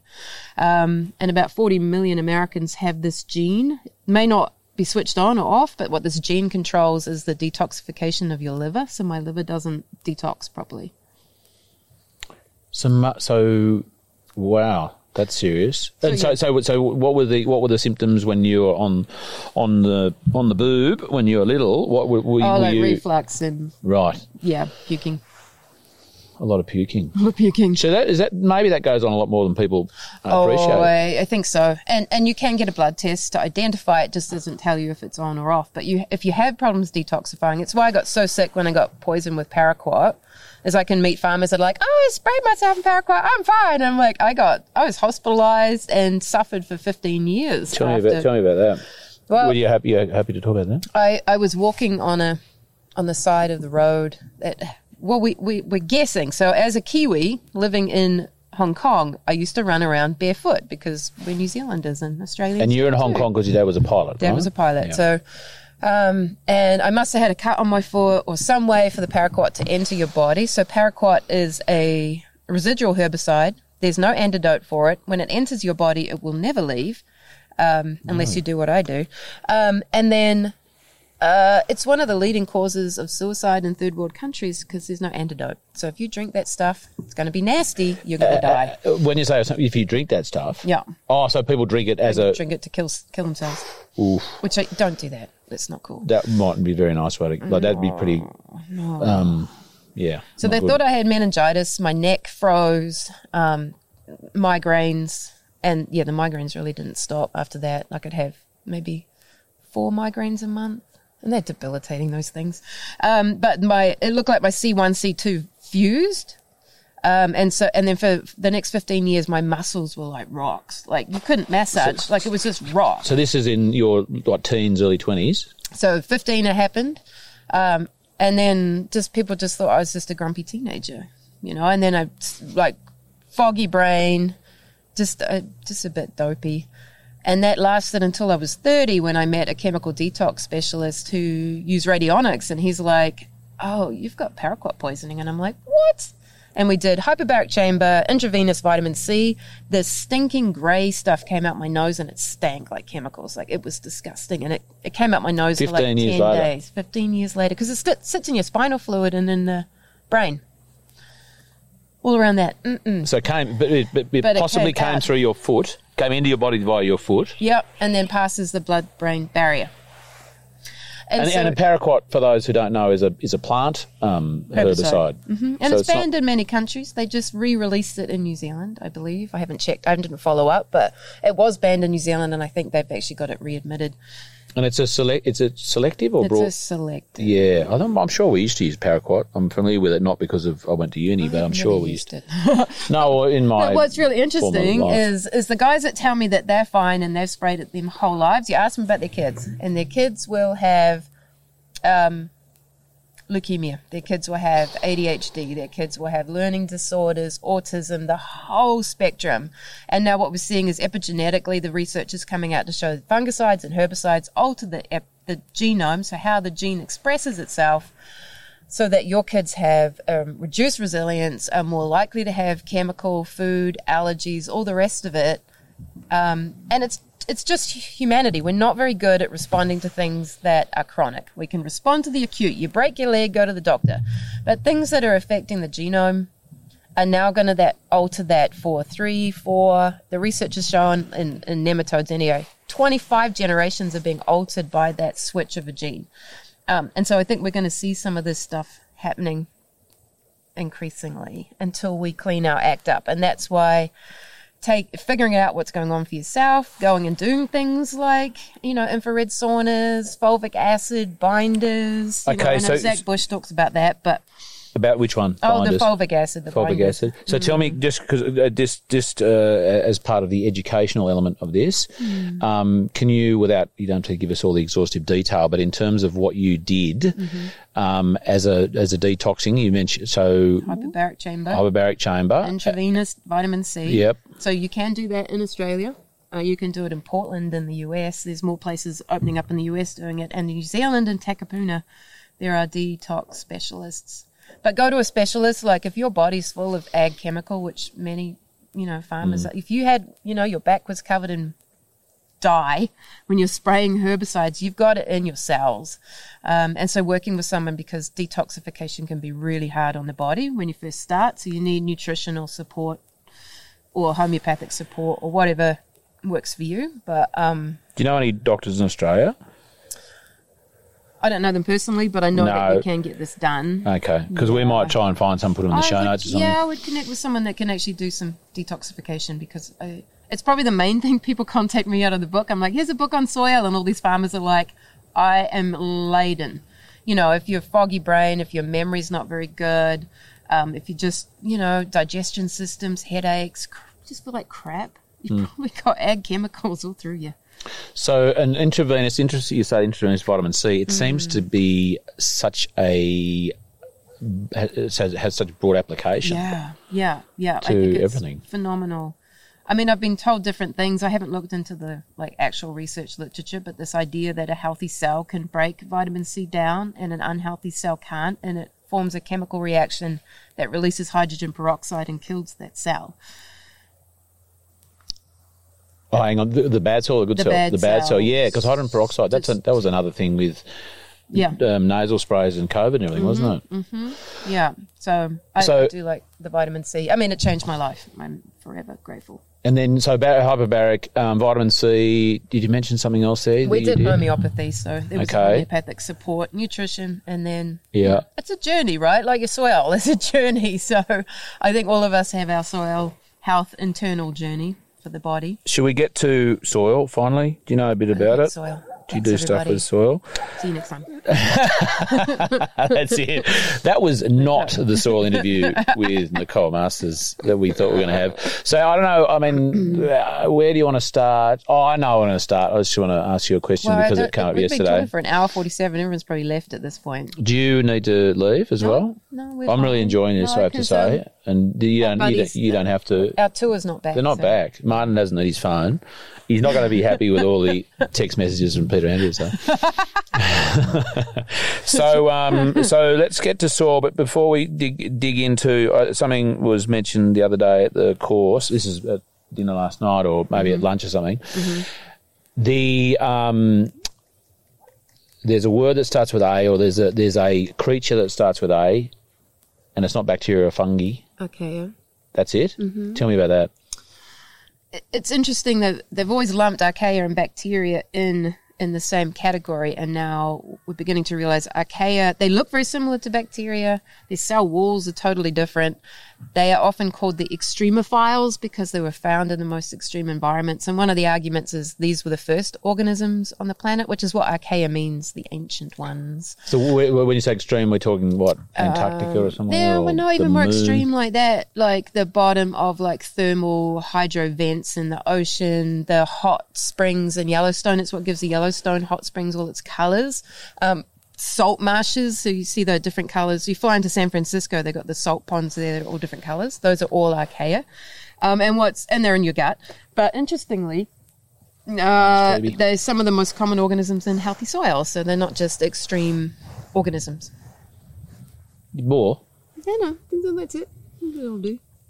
That's enough. Well, it's interesting because I don't think it's fascinating that these things are. They're not. They're like their own thing. They're more related to an animal than they are to a bacteria, which is really interesting. So they're totally separate. So they're totally separate. They're like another king. No. Yeah, phylum or something. Kingdom. Kingdom, phylum, class, order, family, genus, species. It's the only thing I remember from science. So you wanted to impress me, you just did. I did. Yeah, I had that written here. Again. Yeah, that was the second time. The first time was about the medlar. No, because I always have to. It's a bit like the ABC. Like if I'm trying to work out what's after F, I have to run through the whole alphabet. Well, up to that letter to then work it out. Mm-hmm. And it's a bit like that to work out the. Why did you ask about archaea? Because it came up yesterday and I never heard of it, and I was and it was like it's not a fungi, it's not a bacteria, and it's not an animal, it's not a plant. I was and it looks like bacteria, right? Mm-hmm. But from what I gather, pretty important part of the. Very important, and of your gut and on your skin and everything around us, right? So it just comes down to, I guess, naming things and our need to name things, whereas I'm more interested in the function piece. And then you think about viruses. Know nothing about viruses. 8% of your genome is viral. Yeah. And it's like how much of your body is because of viruses, and then how much in the soil is viruses, and we know nothing about what they're doing. We know that they control bacterial populations and that a bacteria will live forever, and the reason it doesn't is because a virus will take it out. Otherwise, it'll just keep on living. So there's all this phenomenon that's really important when we think about soil health, and we know very little about it, and then do we need to know anything about it at the same time? Like, function. And you hear the word virus now and everyone goes, oh, bad. Yeah, well, it's like bacteria. Oh, bad. Or nematodes. So like 5% of nematodes are named, but 95% of the research goes into that 5% because it's all the bad guys, right? So generally if a nematode has a name, it's because it's bad. Because naughty, yeah. Or they're studying it. So it's our focus on what's bad, and then maybe we'll make a product or maybe we'll kill it, and we're back in that old reactive world that we are shifting out of.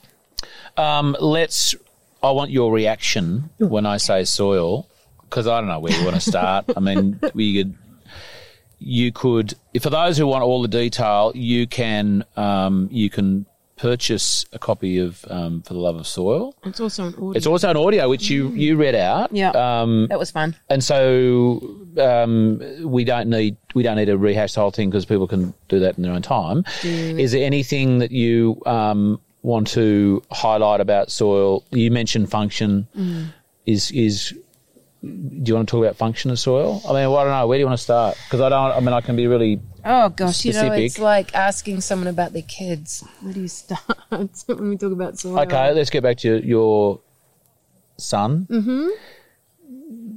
Not too personal, I hope. Did he, with your paraquat stuff, did you, was there genetic, epigenetic kind of stuff? Mm-hmm. Yeah, and I think because we came at it proactively, I think we managed issues that for other people are insurmountable. Like, he's never got a formal diagnosis because I felt like a label wasn't going to help his behavior, and we really managed some of his behavioral imbalances, let's just say, through food. So he didn't have sugar or wheat until he was over the age of 12.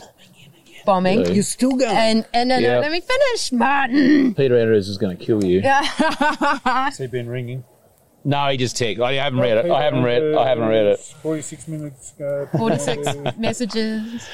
I think we'll be right. And my phone seems to be right. Everyone's back from the farm tour. Get off. That's all right. We're all part of it. World famous. Hi, team. Look at them. This is the only time you will, Jake. I tell you. All previous invitations are null and void. Inside. Nothing like being bombed by a bunch of farming pros. But good people. Good people. So didn't. I managed. Like, he felt like life was pretty hard because he couldn't eat all the bullshit that other kids were eating. So, you know, he's 22, and at the time there wasn't really gluten-free options. There wasn't really sugar-free options, and I'm not the best cook. Well, I'm a better cook than I was then, life was probably pretty simple. Like, he felt like a little separated from other kids because if he had those foods, he was out of control. Yeah. So behavioural was the main way that came out. Yeah. And so that's a lifelong thing. Like Well, it's interesting because we talked to a doctor when he was 12, and he said because he hadn't had that early damage to the gut and the villi, then actually he was in a better position to eat foods now that he eats that he couldn't have eaten as a child. So, yeah. You'd limited the damage or the longer term damage. It limited the damage, and then it's his choice, right? So when he was 12, I'm like, you now get to choose, because if there's consequences from your behaviour, you're going to go and manage it for yourself. I'm not going to manage. Which is a bit, I think it was touched on yesterday or the day before, it's like you've got to have a few challenges, the black and the white, to kind of then create the boundaries for oneself. We didn't talk about in the case of food yesterday, but I think we talked about kind of it's a bit like the polarisation, isn't it? You know, your good times, your bad times. So back to soil. Tell me, how do you want to approach it? Is there anything good to say about soil? Well, what's your favourite soil? Oh, my favourite soil. Oh, I think I have two. Don't one get offended. Oh, okay. Come on! I'm gonna make some soils really upset right now. I do have a soil that's on the edge of Glacier National Park. It's this deep, dark, deep prairie soil that you just keep digging, and you're going through black soil. How far? Well, this is what we're trying to figure out. Is there was a bear den on the side of a face, and the den went straight sideways through the profile, and we made sure there was no bear in it at the time, and we climbed in. So you actually got in it. Cool.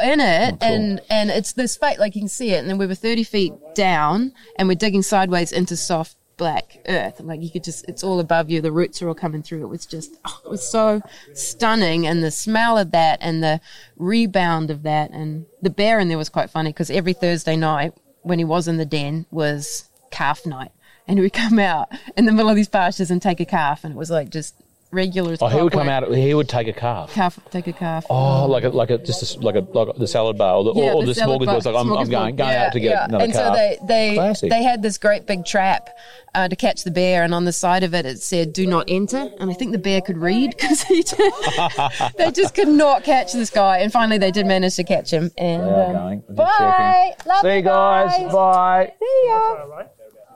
See you, Gregory. You can say hello. See you, mate. Oh, it's very nice. So yeah, love catching up. Good.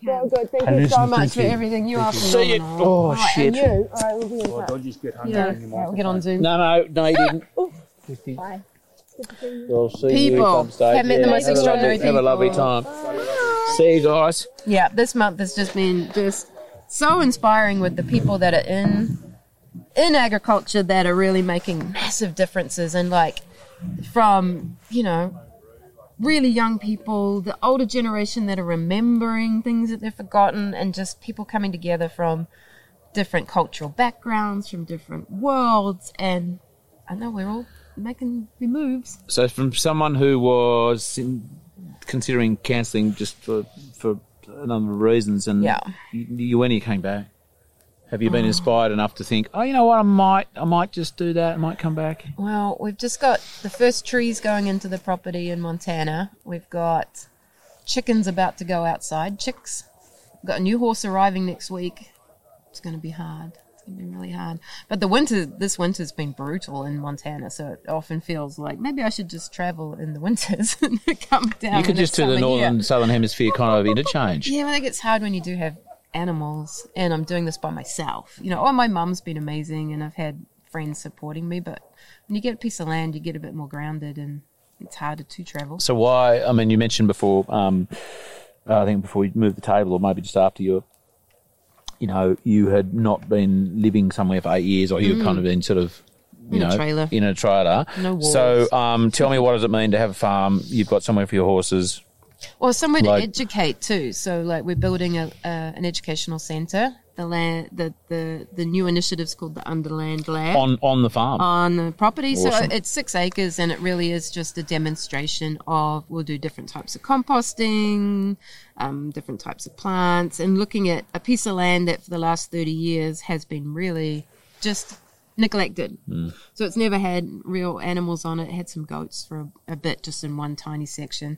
But like, how quickly can we switch the soil back on and what starts to grow? So we'll make sure we are really, I'm not very good at the benchmarking sometimes, you know, just get busy with doing stuff. So benchmarking the journey, and to be back in the position of, oh, where do you start, is quite fun. And as a steward, like that's kind of, you know, you that's important. Yeah, I think so. And I think I've always had animals, and I sold my farm in 2015. So that. Where was that one? That was in Waipukuro in Hawke's Bay. Waipukuro means the 2 rivers where the fungi grows.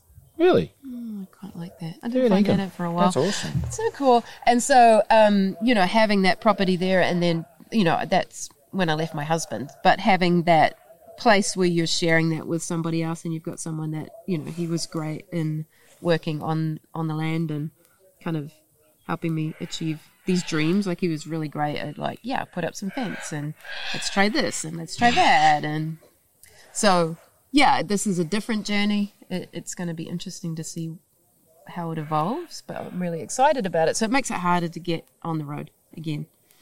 But I guess that's another chapter. You know, you've been on the road a lot. Been on the road so much. This is another kind of what you're gaining, not what you're losing moment. And I got another book to write on this epigenetics.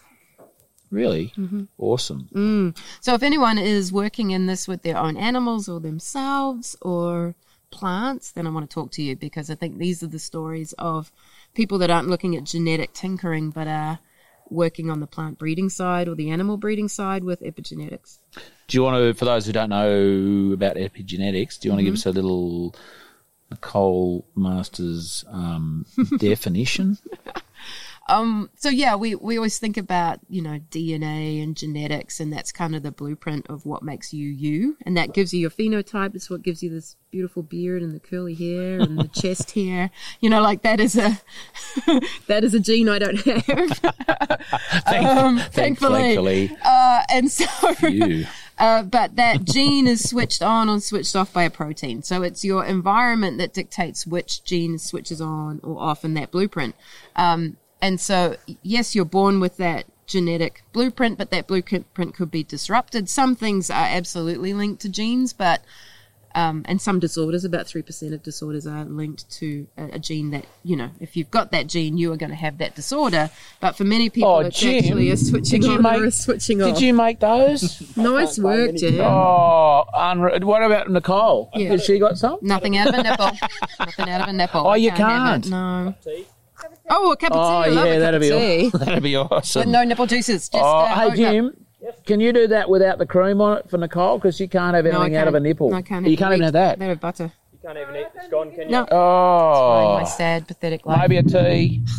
So the epigenome in my case. Yeah, tell me about how that. The protein has switched on the gene that means I can't tolerate wheat and dairy. Or in my case, dairy turns into caseomorphinase, which has the same chemical formula as morphine, so I can't do morphine either. If I wanted to be a junkie, I'm out of luck. So the gene switched on. Well, that's probably got a. That's good. It's like can't be a junkie. Great, that's a great medical condition to have. A career option that wasn't available, and so. Yeah, you can have genes in your body. It just doesn't mean it's switched on or switched off. So the epigenome part is what's the signal to switch expression on or off. So we can turn gene expression off, and we can do that through and there's some really great studies of the way the epigenome can be influenced by love. So just by loving touch early in life for children, that can actually change their ability to be resilient against trauma, be resilient in older life, be less likely to be an alcoholic or drug taking if they get early love. Lots of love, hugs, all that. You can actually change how your genome expresses itself. It's so cool. Isn't it? It's so fascinating. It makes so much sense. You know, and this is book number 2, so we're not going to go too deep into it. No, we don't want to give it away. Prepare yourself. It's going to be fun because we're going to look at how do we actually change these with some of the methylation even foods that are available to us, or some of the indigenous practices that actually will switch the epigenome on and off. A sweat lodge, hot, cold, all that stuff. So excited. When is this coming out? When someone lets me stop travelling. When the planet says now's time to stop travelling and write. Oh my gosh, I love writing. I love snuggling away and just being alone. Do you write with a pen or tap it out on a computer? Straight onto the computer. Yeah, so you can like touch typey stuff. So. I can type 3,500 to 4,000 words a day. Shit. How many words? I get RSI. Put it into context. How many words in For the Love of Soil? For the Love of Soil has 92,000 words. Wow. But you know, you can type that much out, but then probably only 10% goes into the reworking. But I allow that. I've never had writer's block. I just let it go. Just go. Just be like I'm talking to someone. Just go, and then I can come back and edit it and. That book was very badly edited. I do apologise to all of you. But, yeah, I'll probably work with a professional editor next time. Do you, in your writing, do you like a writing habit? Like Charlie Massey, get up at 4:30 and he just make himself punch out 2 hours every morning? That sounds awful. So that wasn't your thing? No, but just have a routine of, a routine. It pretty much was just get all the humans out. So I house sat for people on some of the most beautiful ranches in the world, in the snow, and just like went, oh, look after your cats and dogs and horses and feed your chickens, and then I'd write all day. Back to epigenetics, if I may, and not without giving too much away, but more the granular sort of science. So the protein switches on or off genes. So think of that protein sheath is over the DNA, so you know the little X, or some of you are wise. Nice. And when they were doing the studies in the 1950s and 60s, they threw the protein away and they just focused on the DNA. And then there was a heck of a shock when they realized that we have less of that genome in the human body is less than a fruit fly. And they're like, oh, wow, we thought that was the secret. But the secret sauce is the protein. Yeah. And then how do we disrupt that protein? The protein will shift and open backwards basically to allow that DNA code to go out, to turn into, skin cells or muscles or blood or any of that. It's happening all the time. And so the relationship between protein we ingest, we source, and protein switch sheath. Or sheath, what's the relationship? There's a relationship in terms of health and having, behind it is obviously, full mineral. So eating a high nutrient dense diet, having all that nutrition is going to affect the quality and then longevity and how those cells regenerate. It's all interrelated, right? But, the fact that it's a protein means it's got nitrogen in it, obviously.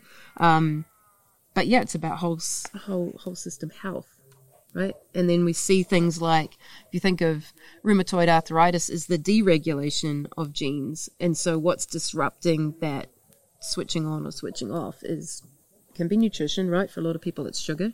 If you are dealing with rheumatoid arthritis, just cut sugar out for a while. Take a look. Okay, sugar. Mm. Not good for us, generally. Yeah, just like raw white sugar. You know, not that anything's truly evil. It's just balancing life, right? Too much. Because isn't there something about, like, yeast loves sugar. Mm-hmm. Yeast can then talk to your brain, talk to your body and go, you need more sugar. Need more sugar! Is that and how like it works? Candida, what I find is I meet a lot of people that are just full of yeast and candida. Young people, you know, they've got acne, got cravings for junk food. They want to eat their cream scones, the extra sugar in the jam. I'm not a kid. It's your microbes that are doing that, which could be an imbalance. So if you feel like you just have to drink beer or you have to have that whole slab of chocolate or you need sugar to get moving, it's probably a microbial imbalance. Have you got any tips on forming habits around not eating sugar? My brother had non-Hodgkin's lymphoma, part of these epigenome in my family, and he decided, well, I thought he was going to get diabetes because he'd drink like 2 liters of Coke and a bag of lollies every day. And I'm like, dude, you're going to get diabetes. And he didn't. He got cancer. And he's pretty darn sure that it was due to his sugar intake. So he just stopped eating sugar that day and said sugar is poison.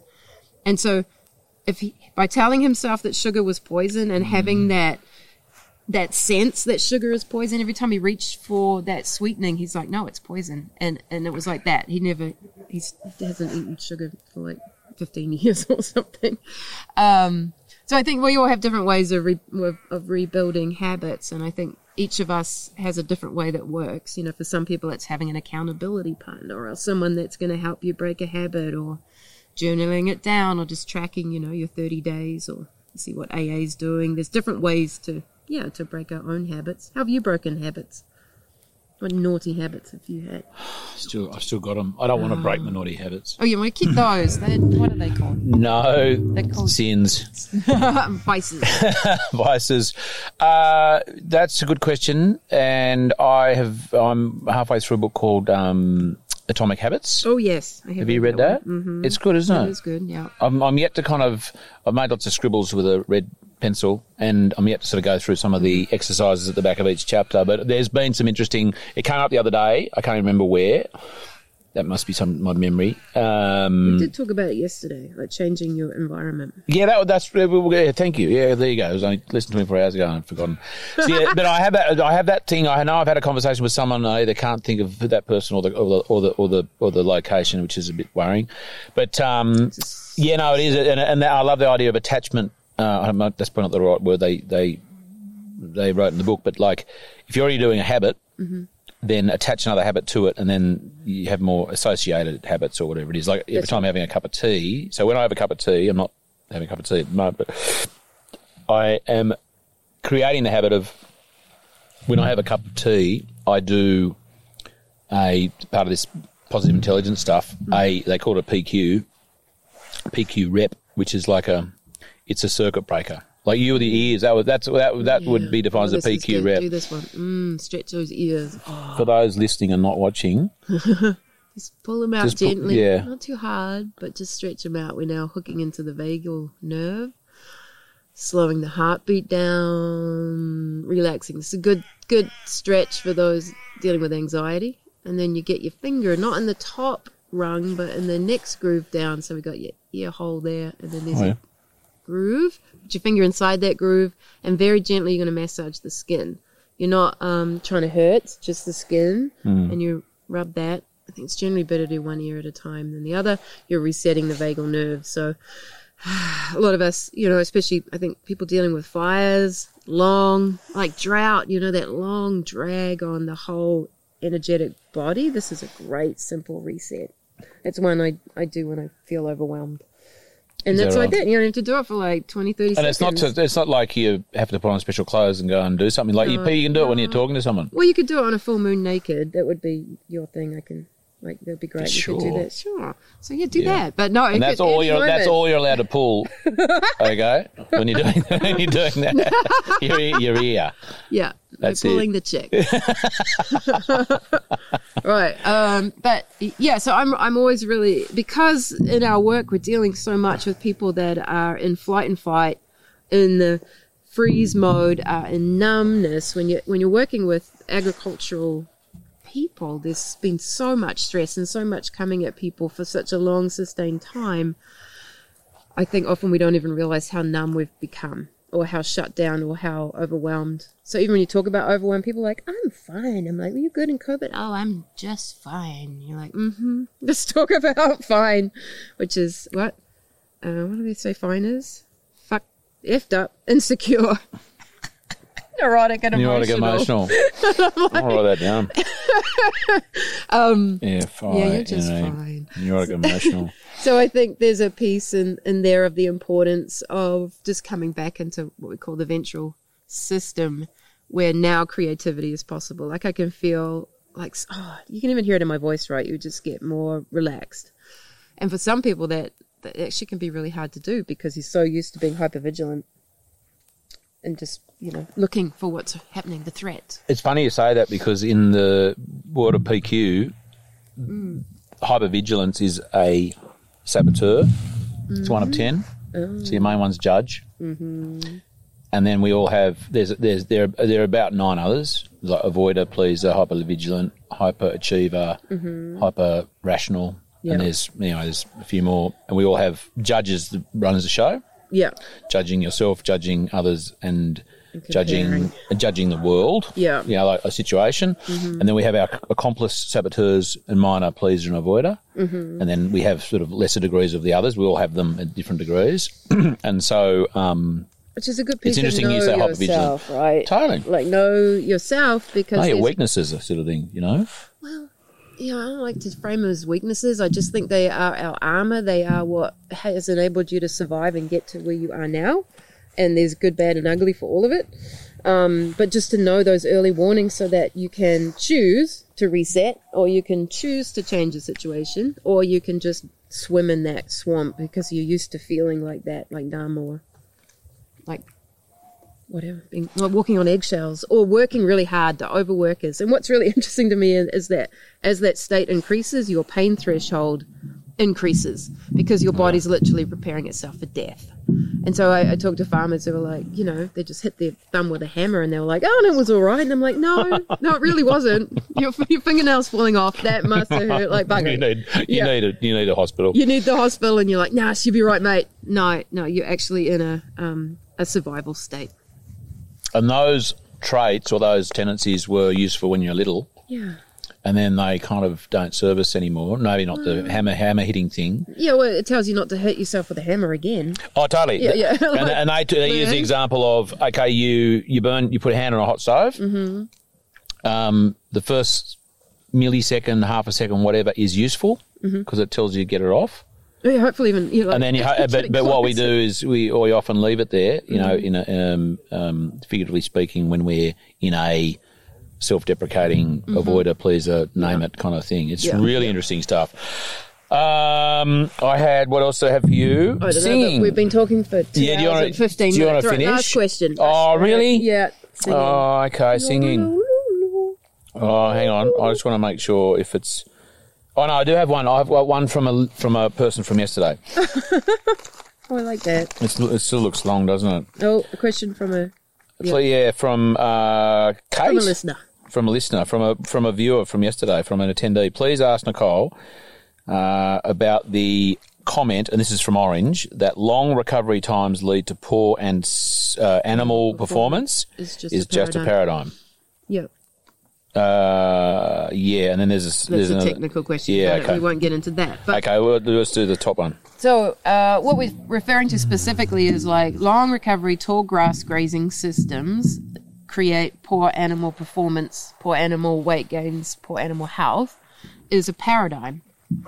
And what I mean by that is we can see that is true in a conventional system, right? So when you're operating conventionally, or using industrial models, or your set stocking, or whatever. If you shut the gates and left that field for a long time and enabled that grass to get tall and reproduce and all the rest of it, if you brought animals into that situation, they are going to lose performance. You are going to get lower weight gains. You might see animal health struggle, right? So that, in that paradigm and in that view of seeing the world, that's true.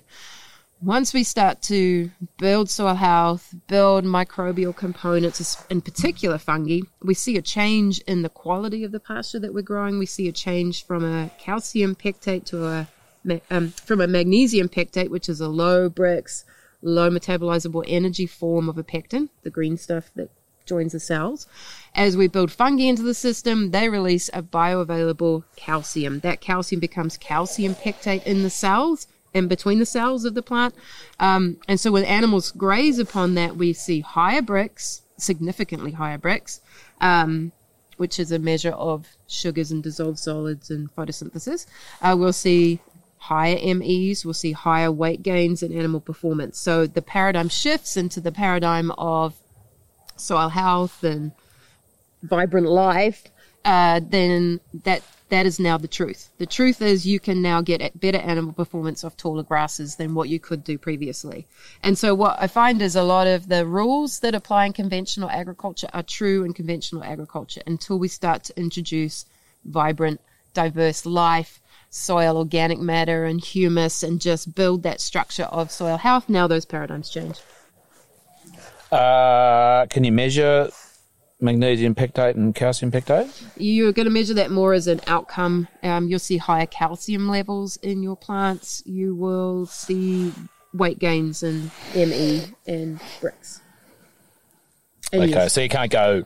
You could. Give me a measure. You could. But that's probably a bit more of a... So some labs do that, and it's just navel-gazing at that point, I think. But we did this originally trying to figure it out in tall grass dairy systems, how we were getting such good performance. Yeah. And so that was some of the measures we were looking at. So you did touch on that second question there anyway, in a very clever way. Okay, then. Bloody party pooper. Biomorphic. Go on. Biomorphic silica. Is magic stuff? How do we get it? Mm. Did you talk about biomorphic silica? Biomorphic silica. You're going to like this. Mm. Mm. So biomorphic silica. So silica and silicon comes, like, silica is one of the most common elements in the crust of the planet and in soil, right? Just silica. There's a lot of silica. It's what makes up sand. And what's interesting is it comes in thousands of different forms, and that. One of the forms is called biomorphic silica, or silicon, like a silicon gel. And it's formed by microbiology in soil. And Steiner was onto this because one of the things that Rudolf Steiner promotes was the use of 501. 501 is a ground silica you put into the cow horn and you spray. So if you get into biodynamics, you'll learn about that. But what's interesting is that one molecule of this biomorphic silica holds on to 700 molecules of water. Get out of here. I know, shut the front door. So there's something really interesting, and what we find is if you are cultivating your land, if you are overgrazing, if you're compacting those soils, waterlogging, you lose your biomorphic silica. We lose our ability to hold on to water in a phenomenal way.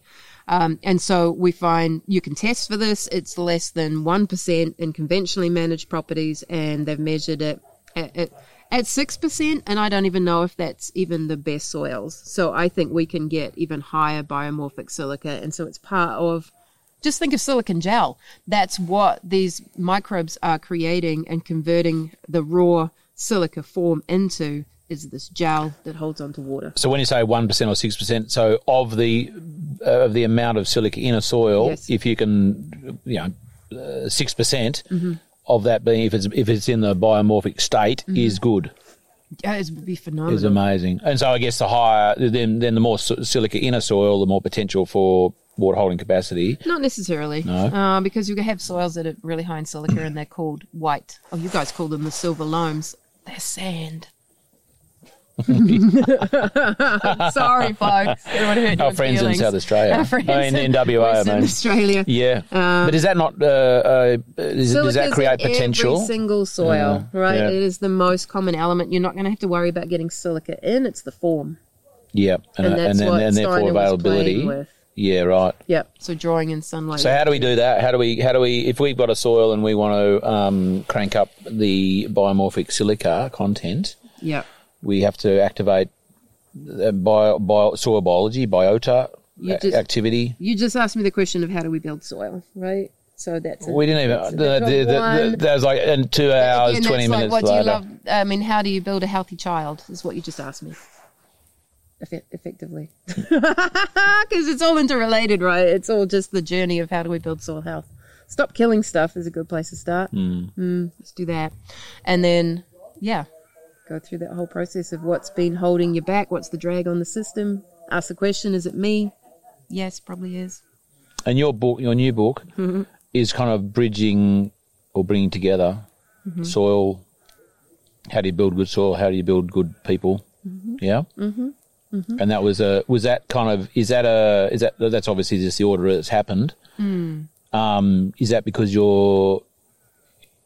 foundationally your knowledge of soil has got you to that point, and or is it more your personal experience or both that's got you to go, I'm going to write a book about, I mean, essentially human health, yeah?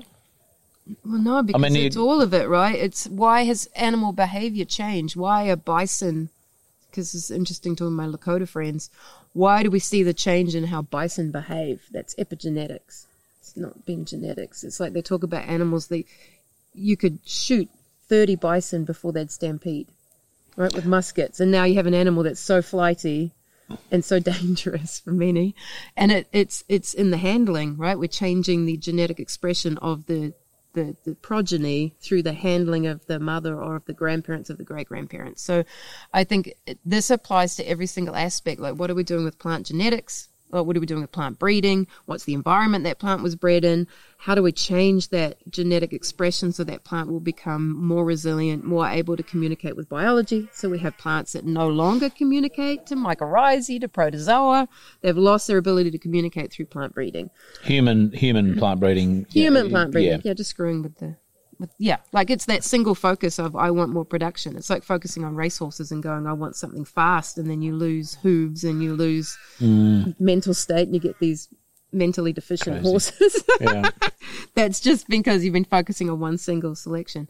So no, I think it applies to every single aspect of life, and it's why I'm so interested in it, and just seeing the impact on my own family and seeing and hearing people's stories. Oh my God, like military stories or exposure to atomic testing. I met people that like their epigenome is now alterred for atomic testing in Australia. No, Bikini Islands. Oh wow, yeah. And like seeing the impacts on those families. So you can see it really dramatically. And then I've met people that have come out of Bosnia. I met people that have come out of, Dutch populations, out of World War I, where they're seeing alterations to the epigenome because of nutrition, because of stress, because of starvation.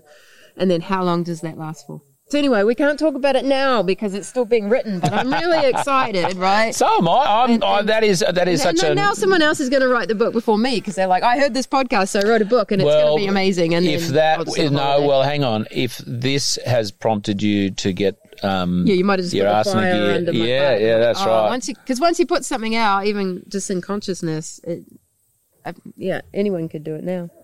Well, isn't it? No one would be writing it. One last thing or two things. I'm just going to send that to the Epigenetics